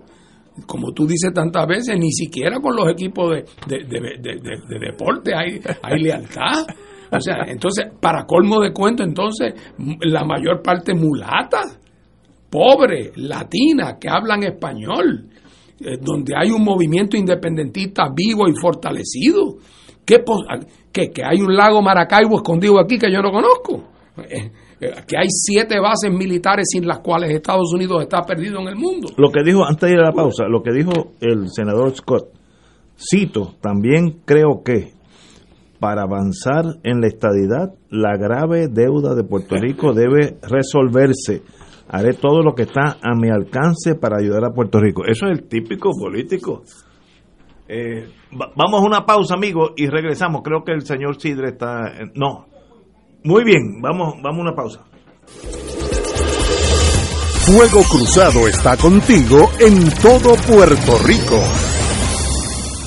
En Oro 92.5 FM, Radio Paz 810 y el Canal 13 estamos trabajando a tono con la emergencia que en estos momentos está viviendo Puerto Rico. Estamos ofreciendo nuestros servicios al máximo con el personal disponible según nos permitan las circunstancias. Si tiene un mensaje para ofrecer a sus asociados, clientes o personal, solo tiene que llamar al 787-349-7949. 787-552-0825 y nuestros empleados le al personal de ventas para atender su necesidad. A nuestros clientes estén en comunicación con su ejecutivo o ejecutiva de ventas que continúan ofreciendo sus servicios como de costumbre. Recuerden los teléfonos 787-349-7949 y 787-552-0825.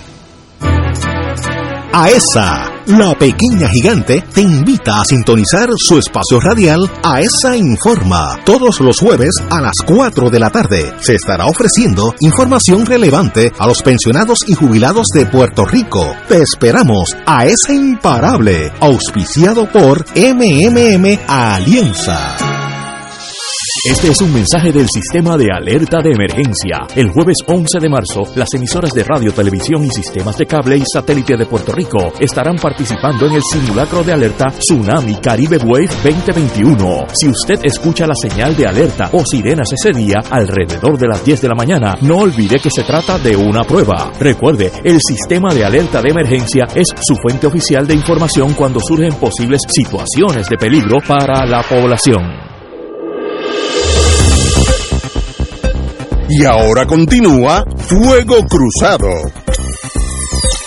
Amigos, amigos, tenemos en la radio a la compañera Glorimar Gómez de Caribe Wave, de Ola.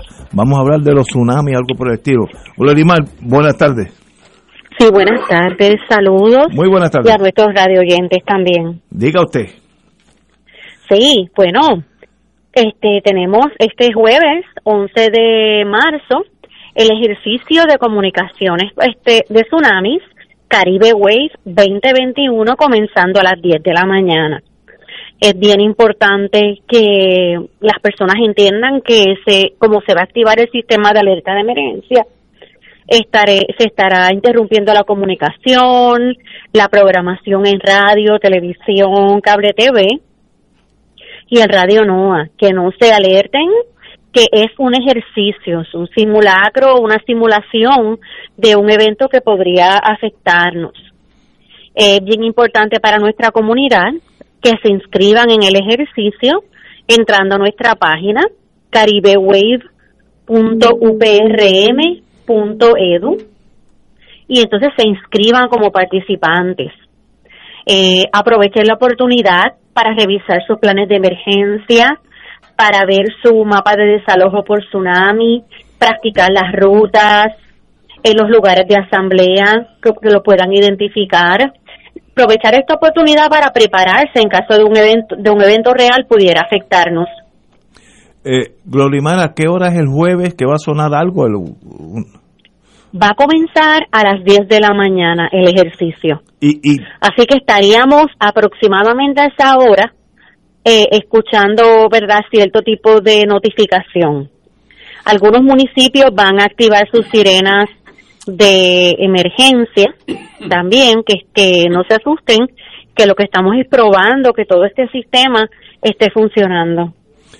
eso es bien importante porque me acuerdo aquella hace como 10 o 15 años, yo estaba eh, en Europa de vacaciones cuando vino aquella tsunami en Asia, en ay, una de las islas cerca a Tailandia. Indonesia, Indonesia.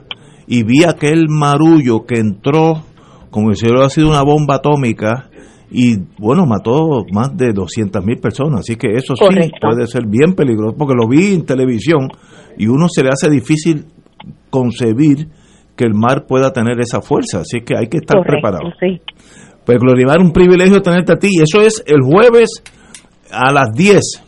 Comenzando a las 10. Es un ejercicio que para efectos de la red sísmica, las comunicaciones se van a seguir probando hasta las 7 de la noche. Pero Bueno. para efectos del público, en donde vayan van a, a estar pendientes de la interrupción de la programación, donde se van a estar probando las sirenas, eso va a ser comenzando a las 10 de la mañana.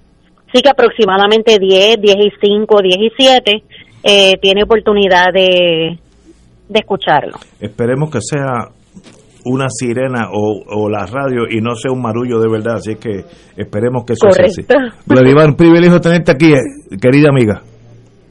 Sí, muchas gracias por la oportunidad. Por favor, inscríbanse en el ejercicio ¿cuál es el Caribe? Wave. Dímelo de nuevo. UPRM. No, Caribe dímelo de nuevo. Wave. No, dímelo de nuevo despacito, por favor. Caribe Wave. Ajá. Punto UPRM. Punto edu. Muy bien. Te tenemos. Muchas gracias, Glor- Glorimar. Gracias. A las órdenes. Amigos y amigas, vamos ahora a un amigo de Fuego Cruzado. Desde que yo estaba en Pueblo y él tenía un negocio pequeñito, se llama Sidrines. Digo pequeñito entre comillas. Eh, empezó pequeñito y ahora es bien grande. Muy buena, Manolo Sidre. Saludos, saludos Ignacio. Tengo un, tengo un panel hoy de, de muchos retos. No, no, yo traje aquí, Tengo aquí a, a- dos grandes amigos que siempre he apreciado mucho, a don Fernando y a Francisco de muchos años. Bueno, ¿sabes que Francisco es arecibeño también? Medio arecibeño. Oye, notamos Francisco que- es medio arecibeño, estuvo prestado ahí un tiempo, prestado, fue, pero fue prestado. Yo conocí a Manuel cuando él era un Así- muchacho Así mismo es. Y que empezaron los sidrines en Arecibo. Hace 45 años atrás. Imagínate. A Francisco. De verdad que la Tú, tú estabas dando clase en el CUTA, ¿verdad? Así es. Sí, ¿cómo Así es? es. Estaba dando clase en el Así CUTA. Yo es- me acuerdo. Y, y, y, y te se casó con una gran amiga mía. Así es. Eh. Pasábamos por los sidrines a Sí, tomarnos sí, una señor, cervecita. Sí, señor, sí, señor, sí, señor, sí, señor. Muy qué Y- bueno. Y, y don Fernández por el lado de acá también, también Ah, tengo está bien. con su familia, tengo tengo grandes amigos en su familia y don Fernández también es ha sido cafetero, así que de vez en cuando lo, lo emplazamos ahí en la esquina aquella. Muy bien. Bueno. Una vez, habla que tú dices eso, mi gran cliente era Belardo Díaz Alfaro, Dios lo tenga en la gloria. Y él, no, Belardo tiene una forma muy típica de que no, no se pueden decir las palabras aquí por, por radio. pero- Tú me tienes que pagar a mí el café, ¿sabes? En vez de yo a ti. Pero ¿y por qué? Bueno, aquí todo el mundo me viene a saludar. Es Bueno, personaje. Bueno, dígame cuál es, en lo militar sería el rango, en el mundo civil, cuál es su posición en el gobierno de Puerto Rico en este momento. Pues yo soy el secretario designado de Desarrollo Económico y Comercio Desarrollo del gobierno de Puerto Rico. Eh, económico, desarrollo económico, que es... y comercio, y y comercio, porque eh, eh, Sí. envuelve al pequeño, al mediano, envuelve a la exportación, envuelve la sustitución de importaciones, envuelve el ecosistema educativo para preparar a nuestra gente precisamente para atender eh, lo que el mundo nos trae y a la nueva filosofía educativa que nos tendremos que insertar algún día. Envuelve muchas cosas el Departamento de Desarrollo Económico. Yo creo que Yo creo que hoy día hay que hay que mirar al, al Departamento de Desarrollo Económico como una como una agencia que, que necesita estar cerca de muchas cosas para que en conjunto el país pueda echar hacia adelante, porque ningún esfuerzo de desarrollo económico, número uno, se hace a corto plazo y número dos, se hace, se hace excluyendo los sectores importantes del país. Así que la educación, la salud, el urbanismo son parte importante de ese, de ese desarrollo económico, incluyendo la seguridad, incluyendo todo lo que es concerniente a lo que, a lo que el país necesita tener. Si yo le preguntaría a usted, y le estoy preguntando, ¿cuál es el problema más importante en su agencia en este momento? ¿Cuál es el, el, el, el target, la meta inmediata por un problema que hay fuego saliendo por las ventanas y hay que pagar eso? Antes de hacer otro edificio hay que apagar este fuego. ¿Cuál sería ese fuego? Yo creo que la parte de permisos es un gran es un gran reto que tenemos a corto y mediano plazo. Eh, para que tengas una idea, eh, cuando yo empecé mi negocio yo tenía que, que amanecerme en Alpe, que es lo que hacía antes, que era y había que mandar 50 planos y 50 papeles y todo el mundo nos quejábamos de eso, ¿verdad? Hoy por hoy yo acceso a un portal que se llama Single Business Portal y si mi negocio no tiene compromisos ambientales o, o es un negocio complicado, debo de obtener el permiso el mismo día, sin problema ninguno, y abrir el negocio. Por ejemplo, una oficina de abogado, una oficina de un economista, una oficina de un, de un doctor, se puede abrir, de, de hoy mismo se puede abrir. Y le pone la responsabilidad al Estado para que el Estado en seis meses vaya a inspeccionar esa oficina de acuerdo a lo que esa persona dijo que tenía, y es una, un poco como la ley de certificación aquella de los años, de los años 70, ¿verdad? Pero la realidad es que aún así, que aún así, pues tenemos un gran reto de, un backlog de sobre 4.000 permisos para poder adelantarlo. Y de esos 4.000 permisos, pues no todos son permisos nuevos, no todos son renovaciones, son permisos que se le pide al usuario que cuando llene su información, pues la llene de forma completa. Y hay 2.332 permisos que no se han llenado la información completa, porque no se pueden completar. Pero aún así hay 2.000 y pico de permisos que, está- que faltan por atender. Así que si esa fuese una táctica eh, eh, puntual de lo que tengo que hacer, pues eso sería. Si me preguntas qué tenemos que hacer como estructura, entonces estamos hablando de otro cantar. Pues como estructura tenemos que cambiar una frase que tradicionalmente ha estado muchas veces en la mente de todos y es que el en el gobierno se hace así. Eso hay que cambiarlo a una frase que diga que hay que ejecutar, que, el, que nuestro, nuestro contribuyente es nuestro cliente, que tenemos que atesorar su negocio, que tenemos que cuidar su negocio, que estamos aquí para servirle porque al final del camino son ellos nuestros jefes.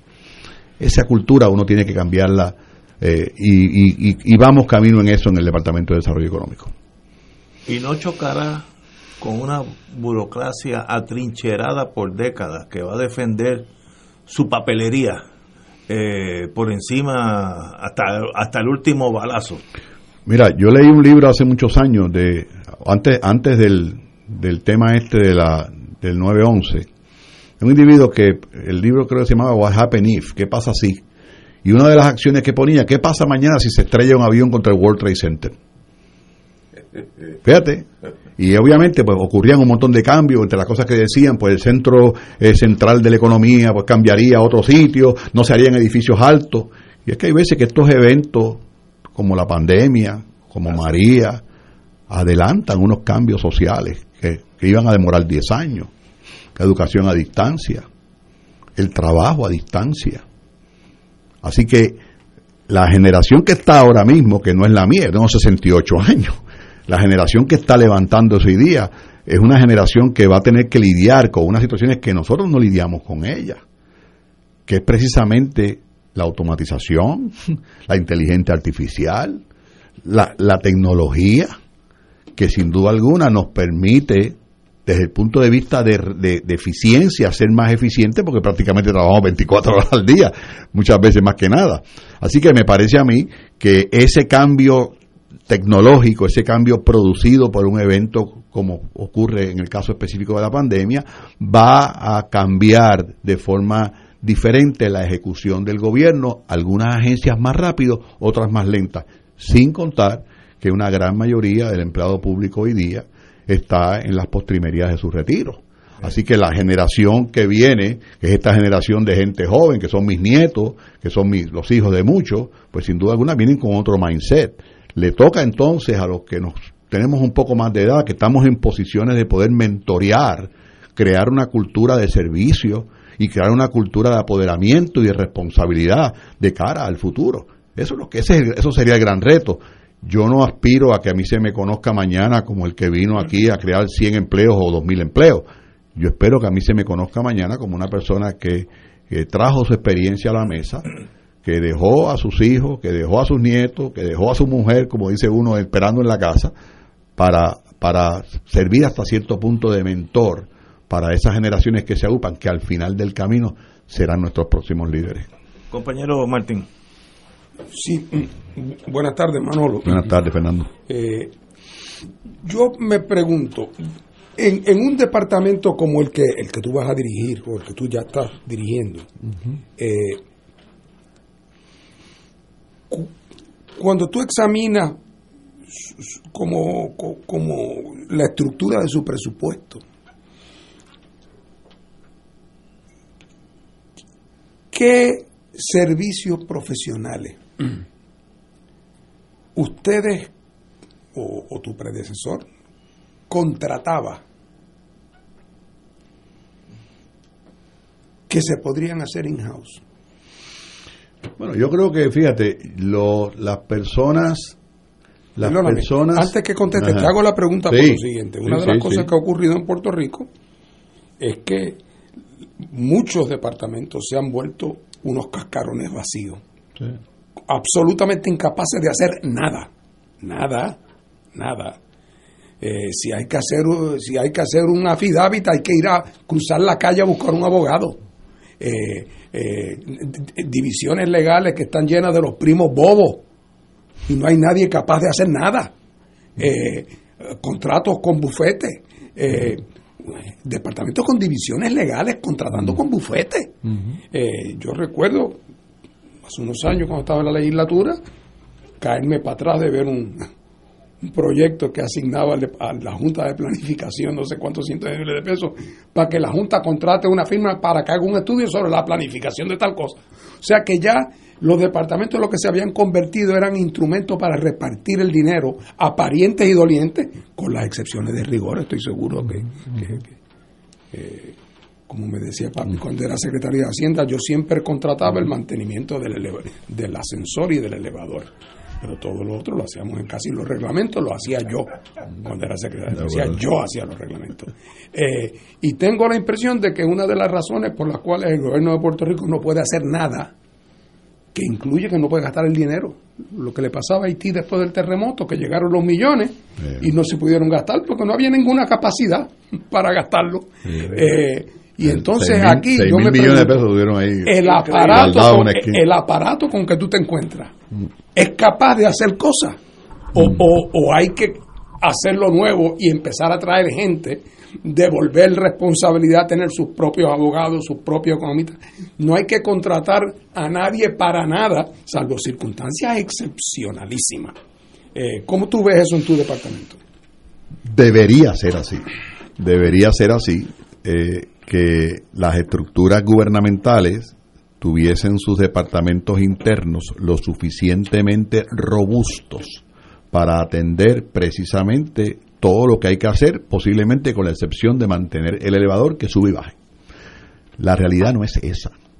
La realidad es que a través de los años, Fernando y amigos que nos escuchan de Fuego Cruzado, se ha ido relegando el, el personal de carrera y se ha ido complementando con un empleado de confianza y muchas veces competente, pero que cambia cada cuatro años. Entonces, cuando medimos el efecto continuidad, que es tan importante en la agenda de gobierno, pues obviamente ese menester se ve, se ve afectado al extremo de que uno de los puntos más importantes, utilizando la pregunta de Ignacio, de si estamos cogiendo fuego es la falta de continuidad. Yo creo que el empleado de carrera tiene que hacer unas modificaciones en su estilo de trabajo, pero es el llamado a mantener que esa agencia eh, pueda seguir ofreciendo los servicios de forma continua, no importa los cambios, los cambios eh, eh, políticos que pueda existir. Ahora bien, hay otro factor, y es que posiblemente en la época de tu papá y de mi papá, posiblemente la gente quería trabajar en el gobierno, porque era, era digno trabajar en el gobierno. Hoy a nosotros se nos hace bien difícil, bien difícil reclutar personas que realmente quieran trabajar en el gobierno. Entonces, ¿qué produce eso? Que muchas de las personas que quisiéramos traer a la mesa para construir el Puerto Rico que queremos y merecemos todos, se nos es difícil traerla. Nos es bien difícil traerla y no solamente. Entonces, si a eso le sumas que tienes unas personas que, que, obviamente controlan tu, tu, tu, tu, tu presupuesto fiscal, que lo circunscriben a unos parámetros, pues no tienes latitud ninguna. Y aún así, en el pasado se han sido bien creativos en algunas áreas, pero la realidad es que con el salario que paga el gobierno, en una gran mayoría, es muy difícil. Por eso es que en mi caso, yo avengo al gobierno de forma diferente por mi edad, por ser una persona retirada, que sin que bajo ningún concepto le pido a los secretarios hagan lo mismo, pues llego al gobierno sin cobrar un centavo. Pues pues yo no tengo yo no tengo esa esa presión pero si yo tuviese tres hijos y yo tuviese me fuera muy difícil trabajar en el gobierno Fernando y eso es una realidad. Pero, pero no quiere decir eso precisamente que, que ese es el reto primero Vamos, mira, tú sabes que a mí me gusta hablar de otros temas, de la gran política, y de cómo vamos a industrializar. pero, pero lo que pasa es que también lo hablamos, también. toda esa discusión no va a ningún sitio. Si no hay un equipo gerencial mínimo, capaz, institucionalizado, con las condiciones necesarias para que en efecto pueda hacer cosas. Porque es que lo que estamos viendo, además, el otro lado es que eso que tú has descrito, muy bien, en los cambios, los asesores que vienen de confianza y luego se van, todo eso es esa es la manifestación de la corrupción brutal que hay en el gobierno de Puerto Rico. Porque esos que estaban de confianza luego se vuelven los contratistas del departamento cuando vienen, esos y sus primos y sus parientes, y se queda vacío el departamento, incapaz de poder hacer nada. Y entonces, claro, se vuelve una cosa heroica el que llega, como llega uno y le entrega la llave de la puerta, uno se encuentra con un cuadro de horror. Yo pienso que una de los objetivos fundamentales, uno, que no tienen ni siquiera que ver con valores ideológicos, es que hasta que no haya una capacidad de manejar el barco, que quiere decir que si queremos que vire a la izquierda, sabemos hacer así y el barco se mueve. Si queremos que camine más ligero, le damos a este botón y el barco camina un poco más ligero. Pero si no hay esa capacidad mínima de regir el aparato del Estado con alguna eficacia, con gente competente, capaz, comprometida, todo lo otro, lo otro es el programa de campaña que no se cumple nunca. Pero yo le puedo asegurar a Fernando Martín que en el Departamento de Desarrollo Económico hay mil empleados. Mil, mil empleados. Que los empleados de confianza no suman 25. Y que en este momento todos, los de confianza y los de carrera estamos embarcados en llevar al Departamento de Desarrollo Económico por nuestra cuenta al nivel de una agencia de gobierno que deberíamos aspirar todos a tener. Ese es mi reto, ese es mi reto. No es fácil porque tengo que decirte, Fernando, de la misma forma en que nos encontramos con cosas en un lado, nos encontramos con cosas en otro lado. Y entonces, ¿cómo tú, cómo tú sientas a todo el mundo? ¿Cómo le hablas a todo el mundo con la misma página? Y yo soy de los que hablo con las manos abiertas. Yo no ando con agendas escondidas, ni ando con, ni vengo con una presión diferente. Y aún así es bien complicado, bien complicado porque es una relación de desconfianza muy grande. Hay una desconfianza institucionalizada en todo Puerto Rico que se trasciende en todo lo que hacemos, en todo lo que hacemos. Y eso es el gran reto que otra vez, si fuéramos a apagar el fuego, como dijo Ignacio en la primera pregunta, tendríamos también que incluir lo que acaba de decir. ¿Cómo formamos un solo equipo para un solo Puerto Rico, por un solo motivo? y, y, eso, y eso de por sí ya es una agenda. Pero tengo que confesarte, Fernando, que tengo que mascar chicle y caminar a la misma vez, porque tengo un sinnúmero de cosas, tengo, tengo la agroindustria, tengo los jóvenes empresarios, tengo el reshoring, tengo el Airport Hub, tengo el Roosevelt Road, tengo Vieques, tengo Culebra, tengo el Departamento de Turismo, tengo Cáñamo, tengo, tengo, tengo el Cannabis, tengo la Junta de Planificación, tengo Apripco, cuando Eso, vienes a ver, eso, eso te iba a decir. ten- cuando vienes a ver, tienes, tienes la espalda sumamente fuerte Eso con muchas decir, cosas. Manolo. Sí. Tú llegas a un departamento organizativamente muy complejo. Sí, muy Antes, complejo. en Sí, décadas anteriores, lo que existía era la compañía de fomento industrial. Prico, punto. Prico. Nada más.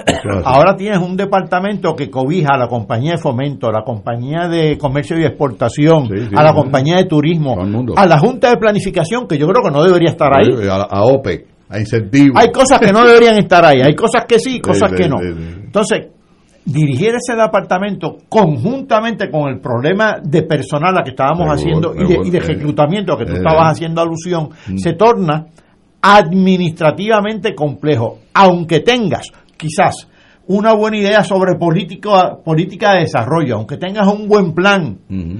el- el- el- para ejecutarlo, esa estructura es como una especie de elefante con mil patas. Pero, pero, mira, cuando el señor gobernador me, me, me llamó, y, y quiero añadirle algo a tu comentario. Además de eso, tradicionalmente la, el- la Agencia de Desarrollo Económico era un, era un, un think tank. Por dónde, ¿Cómo vamos a poner la estrategia económica para funcionar? ¿Cómo vamos a hacer esto y esto? De la noche a la mañana se transforma en un ente que ejecuta ese cambio filosófico del Departamento de Desarrollo Económico a una agencia que ejecute es bien difícil porque no está, no está en su naturaleza, no está en su DNA. Así que ya de por sí eso es un reto. Pero cuando a mí el señor gobernador me llamó, Francisco, y me enseñó el organigrama, yo lo miré desde el contexto de un negocio. Aquí hay un secretario, aquí hay una persona en desarrollo de negocio, aquí hay una persona en legal, una persona en contabilidad. A ver, esto no debe ser difícil. No debe ser, no debe ser muy complicado. Ah, que hay mucha gente, no te preocupes, yo creo con la agencia. Cuando realmente entras adentro, es que ves la necesidad de recursos para poder hacer que ese organigrama funcione. Y eso, un poco con lo que dice Fernando, no se puede llenar solamente con empleados de confianza. Eso hay que llenarlo con empleados de adentro, que puedan y aseguren y garanticen que ese, ese movimiento continúa. Y esa combinación de empleados de carrera con empleados de confianza que, vuelvo y te repito, tengo cuatro muchachos jóvenes, uno tiene 24 años, uno tiene 29 años, que les asigné a cada uno un mentor de las personas que están allí, para que lo enseñe, uno que lleva 17 años, uno que lleva 14, uno que lleva 12, para que esa, ese- esa transición de liderato se haga de lo más, lo más efectivo posible. Y yo creo que hacia eso, y, y yo lo último que pierdo es la esperanza, ¿verdad? Hacia eso yo creo que nos estamos moviendo y el señor gobernador, y yo lo tengo que decir, ustedes saben que yo no vengo del mundo político, el señor gobernador en eso es una persona pragmática.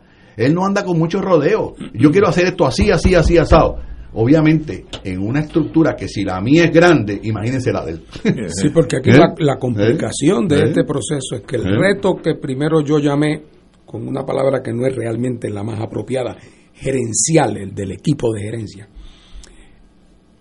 Si, si ese cuadro es complicado en una empresa privada, es 10 veces más complicado en un esquema, porque todo lo que tú quieras hacer en tu departamento que sea bueno, vas a pisar callos políticos.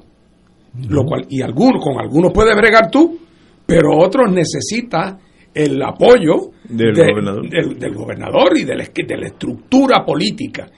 Y muchas veces la estructura política tiene que, que- que manejar 17 cosas.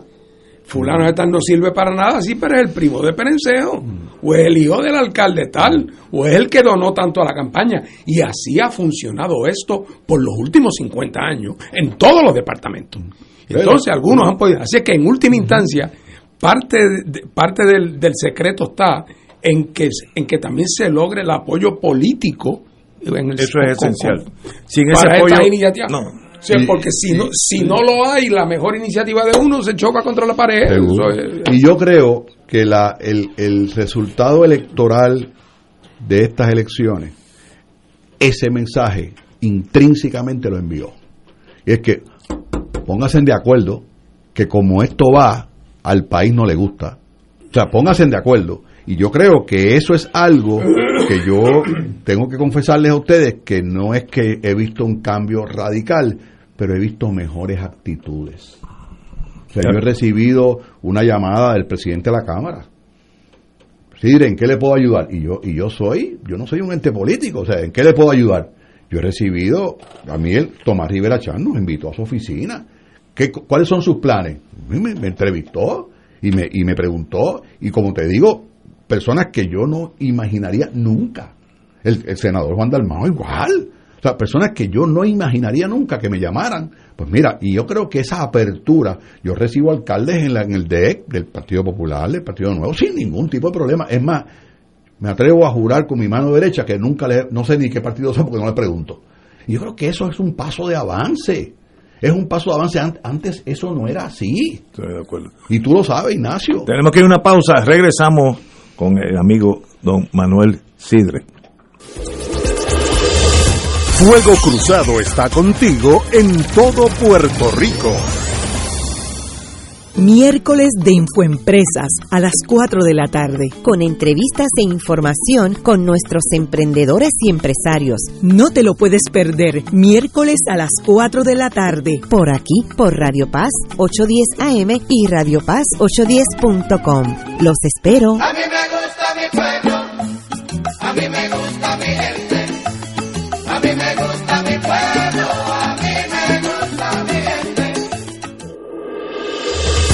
Fuego Cruzado, el programa de más credibilidad en la radio puertorriqueña, es ahora la tribuna abierta de análisis noticioso, con diversas perspectivas que exploran el trasfondo de lo que acontece a diario y cómo nos afecta. Escucha Ignacio Rivera y sus panelistas invitados de lunes a viernes en Fuego Cruzado en transmisión diferida a las 10 de la noche por Oro 92.5 FM. De todo un poco, con Manolo Almeida, el más ameno en tus mañanas por Radio Paz 810 AM. De martes a viernes a las 9 de la mañana. Notas positivas, salud, ambiente, negocios y entretenimiento. De todo un poco. Martes a viernes por Radio Paz. ¡Estamos vivos! Radio Paz te ofrece el mejor motivo para levantarte temprano y disfrutar el comienzo de un nuevo día de lunes a viernes con Enrique Liboy y Radio Paz en la mañana. La dosis perfecta de noticias, deportes y éxitos musicales de todos los tiempos, humor y curiosidades, calendario de actividades y tus peticiones musicales por el 787-300-4982. Conéctate con el 810 AM de lunes a viernes con Enrique Liboy y Radio Paz en la mañana. Fuego Cruzado, el programa de más credibilidad en la radio puertorriqueña, es ahora la tribuna abierta de análisis noticioso, con diversas perspectivas que exploran el trasfondo de lo que acontece a diario y cómo nos afecta. Escucha Ignacio Rivera y sus panelistas invitados de lunes a viernes en Fuego Cruzado en transmisión diferida a las 10 de la noche por Oro 92.5 FM. Y ahora continúa Fuego Cruzado.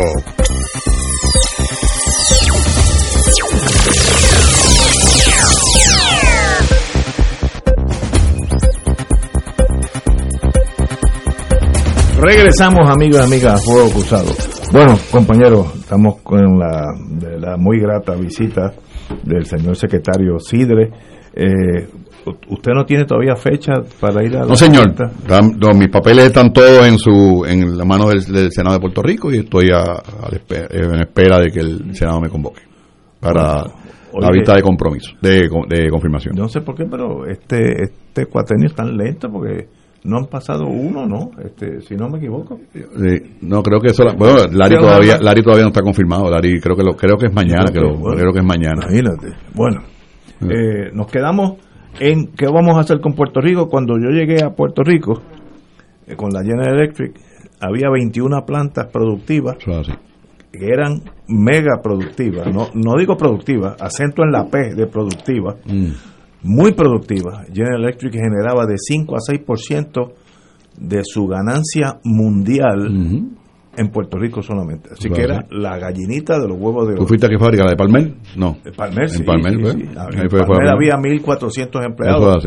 Esa planta se fue a Irlanda, Sí. eh, etcétera, etcétera. Hoy De esas 21 quedan Una 3. república, pa' un país independiente. Sí, fíjate. La idea no era que hay algo que yo no entiendo.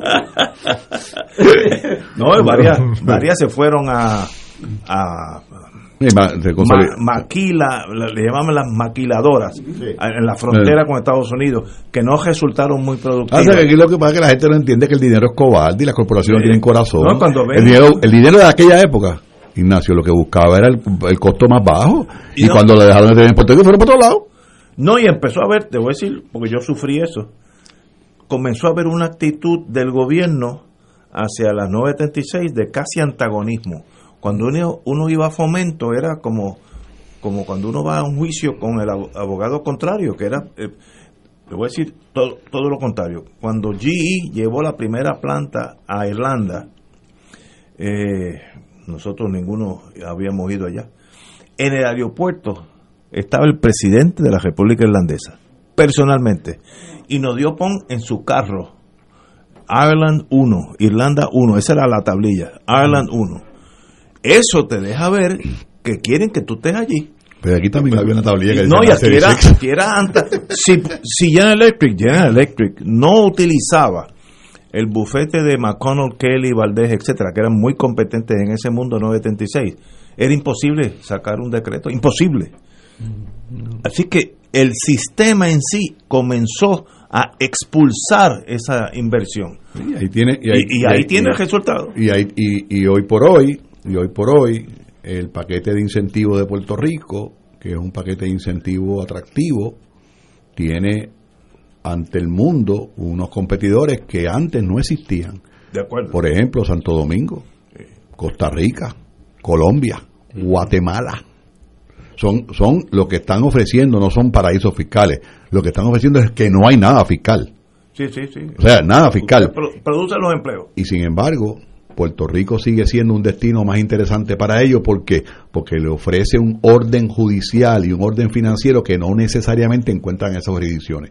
Así que yo creo que hay unas áreas que podemos mejorar, hay unas áreas que podemos impactar y hay unas diferenciaciones que hoy con el famoso slogan, y esto es algo que posiblemente Fernando y, y- y Francisco se, se, me- me- me- se rían, el- la orden seca de tu presidente Donald Trump de Fire China and Hire Puerto Rico, Sí, sí. hoy por hoy a Puerto Rico le representa una gran oportunidad, no por tener, no porque las fábricas vengan, una fábrica en lo que se conceptualiza y se establece pasan 10 años, es que las líneas de producción en Puerto Rico de la industria farma y de la biotecnología y de, la, y de los medical devices están disponibles para recibir productos. Ya- ya están. Y eso es una ventaja muy grande que tiene Puerto Rico. Lo segundo, somos la segunda jurisdicción en el hemisferio de acá que tiene un, trans- un, un, un Air Hub approved del Departamento de, de, de- de la Protección Federal Puerto que, po- que podemos hacer transshipment ya en Puerto sí, Rico, ya. De hecho, hay una línea aérea canadiense que tiene interés en llegar a Puerto Rico y hacer transshipment en Puerto Rico. O sea, estamos hablando de que la mesa está servida indistintivamente de las condiciones político-partidistas, de las que, la que la mesa está servida para cambiar el país desde el punto de vista económico. Desde el punto de vista económico. Con una cantidad de fondos federales, son 60 mil millones de pesos. Y no podemos olvidar eso. Son 60 mil millones de pesos que si lo sabemos utilizar, oye, le ponemos un techo a Puerto Rico, hermano. Sí, no, si lo sabemos utilizar, ponemos un techo a Puerto Rico, eso no hay dudas. La administración, y yo tuve una reunión hoy con la oficina de PRAFA de, de- Gobierno Federal en Washington. La oficina de PRAFA nos categoriza que la administración de Biden está muy, muy, muy cooperadora, tanto en Casablanca como en el Congreso, para ayudar a Puerto Rico. Strike 2. Y número 3, ante la realidad del Fire China y del Hire Puerto Rico, Puerto Rico tiene una oportunidad de oro. ¿Qué tenemos que hacer? Tenemos que aprovechar todo esto no para que sea una actividad económica en Puerto Rico, que es lo que tradicionalmente pasa cuando los fondos federales llegan. Tenemos que convertir los fondos federales en el, en la- en el dinero semilla para crear riqueza interna. Y la riqueza interna se crea no solamente en el, en, el, en el negocio, en, el, en, la, en la construcción, se crea en el desarrollo de la industria local, se crea en llevar la industria local a, un, a un exponencial global que se convierta en un jugador importante, porque si lo hubiésemos hecho cuando las plantas químicas en Puerto Rico cerraron, porque sus patentas vencieron. Y hubiésemos cogido el grupo de ingenieros y de profesionales que hay en Puerto Rico para trabajar esa industria. Y hubiésemos cogido esas industrias y en vez de cerrarlas hubiésemos convertido en bioequivalentes y genéricos, hoy seríamos un hub mundial de productos equivalentes genéricos del mundo entero con base en Puerto Rico. No lo hicimos, tenemos una oportunidad, todavía tengo un vagón, me queda un vagón, el vagón de los medical devices, el vagón de la industria aeroespacial, para yo insertar el, el, el negocio puertorriqueño para que se convierta en un suplidor y en un jugador global, para cuando esas compañías algún día decidan irse, como ha ocurrido y ocurrirá toda la vida en toda y cada una de las jurisdicciones, tengamos un grupo de, de, de, industrias puertorriqueñas hacer un takeover y antes que se caigan al piso o que las cierren, que las apaguen o que las tumben, las podemos operar nosotros en otra dimensión. Compañero Catalá. Tú acabas de decir algo muy importante eh, cuando se estaba refiriendo a la industria farmacéutica, lo ilustraste con ella, pero pues se puede ilustrar en otros uh -huh. campos también, uh -huh. que no es meramente traer una fábrica aquí, no, no, es activar lo que tenemos. El ecosistema. Es activar lo que tenemos, e inclusive transformarlo. La idea de la de las farmacéuticas, inclusive de capital local, Seguro. capital nacional de Puerto Rico, esa idea que la propusieron empresarios privados hace años. Mira, eh, se, se, orilló, está durmiendo el, el, el, sueño de los justos. Y teníamos los recursos aquí, los recursos físicos mm. y los recursos humanos. Y los económicos también. También. Pasa que... Y, así que lo mismo pasa en la, en la industria agro, agroalimentaria. Igual, igual, lo igual. mismo pasa en el turismo. Eh, Pero tú crees que si nosotros en vez de haberle dado por tantos años 15 millones de pesos, casi todos los años, como una peregrinación a la industria de, de avícola en Puerto Rico, nosotros hubiésemos convertido esas fábricas en, en, en, plantas de valor agregado, donde se hiciera el nugget, donde se hiciera la pechuga, donde se hiciera el chunk? Yo te aseguro que no estaremos compitiendo con el pollo frisado y pellejú de Estados Unidos. Ten cuidado con ¿Eh? el menú que le está abriendo el apetito a Ignacio. yo creo que, y yo creo que por ahí está la oportunidad y, y todavía tenemos una oportunidad nosotros tenemos el 70% del terreno nuestro sembrado en cemento. Con 30% no podemos ser autosuficientes alimentariamente severos. Sí podemos traer insumo agrícola a Puerto Rico, convertirlo en producto terminado, exportarlo, exportarlo al, al, sitio donde vino la agricultura, insertarlo en la cadena de consumo de los Estados Unidos, insertarlo en la cadena de consumo aquí. E inclusive. Creamos empleo. Buena, buena idea. Y, y como eso hay un montón. Inclusive esa industria agroalimentaria que importaría ¿Eh? viabilizaría una agricultura bueno, moderna en Puerto bueno, Rico también. Sí, y de valor. ¿Eh? Y de valor, para que el tipo que te siembre en el centro de la isla, lo que, lo que, lo que claro, siembre gane dinero. Estipulemos, estipulemos que tenemos muchas restricciones políticas, estipulemos también que tú eres un secretario que acaba de llegar. ¿Sí? Prolongado por huracanes, sismos y en medio del COVID. bueno, una vez hace muchos años fui a ver a Genio Guerra. Sí. Tuve que ir a su casa a buscar unos papeles. Que... Genio el viejo. Sí, Genio el viejo. Personaje. Se fue así mi maestro. Una gran persona. Y, buena gente. y en un momento dado, en lo que yo esperaba, en lo que buscaban los papeles, eh, don Genio habló conmigo y yo le, le, expliqué un proyecto que yo tenía, cosas políticas, cosas que yo pensaba hacer y qué sé yo qué y cuando terminé yo de hacer mi planteamiento con el mismo entusiasmo aquí que Sidre, con la misma convicción, con la misma fuerza, que terminó Don Genio me, me dijo, qué bien va a quedar si queda. sí, y ese, y ese es el gran reto, y eso, y eso es como cuando tú tienes un nene que tú lo ves y tú dices, bueno, este nene la verdad que es feo de verdad, pero vamos a ver si, si, si va embelleciendo con el tiempo. Y después que crees, oye, el tipo no era tan feo nada. Manuel Chidre, eh, de verdad, secretario de Desarrollo, yo creo que el gobierno de Puerto Rico necesita como cinco más personas como usted, con ese gracias. ímpetu, ese gracias. ánimo, gracias. y así se hace un país, con, con, el espíritu que noto en, en tu señoría. Yo, así que aquí, yo, aquí, yo, yo, estoy comprometido con el con, con que se Rico, ve, se nota. Tengo eh, siete nietos, cuatro hijos, y más que nada no me quiero ir de aquí. Ahí estamos, nosotros cuatro estamos en ese mismo bote. Un privilegio tenerlo aquí. Siempre Bienvenidos a Fuego Cruzado. Muchas gracias por su señoría. un placer. Señores, hasta mañana, Marco.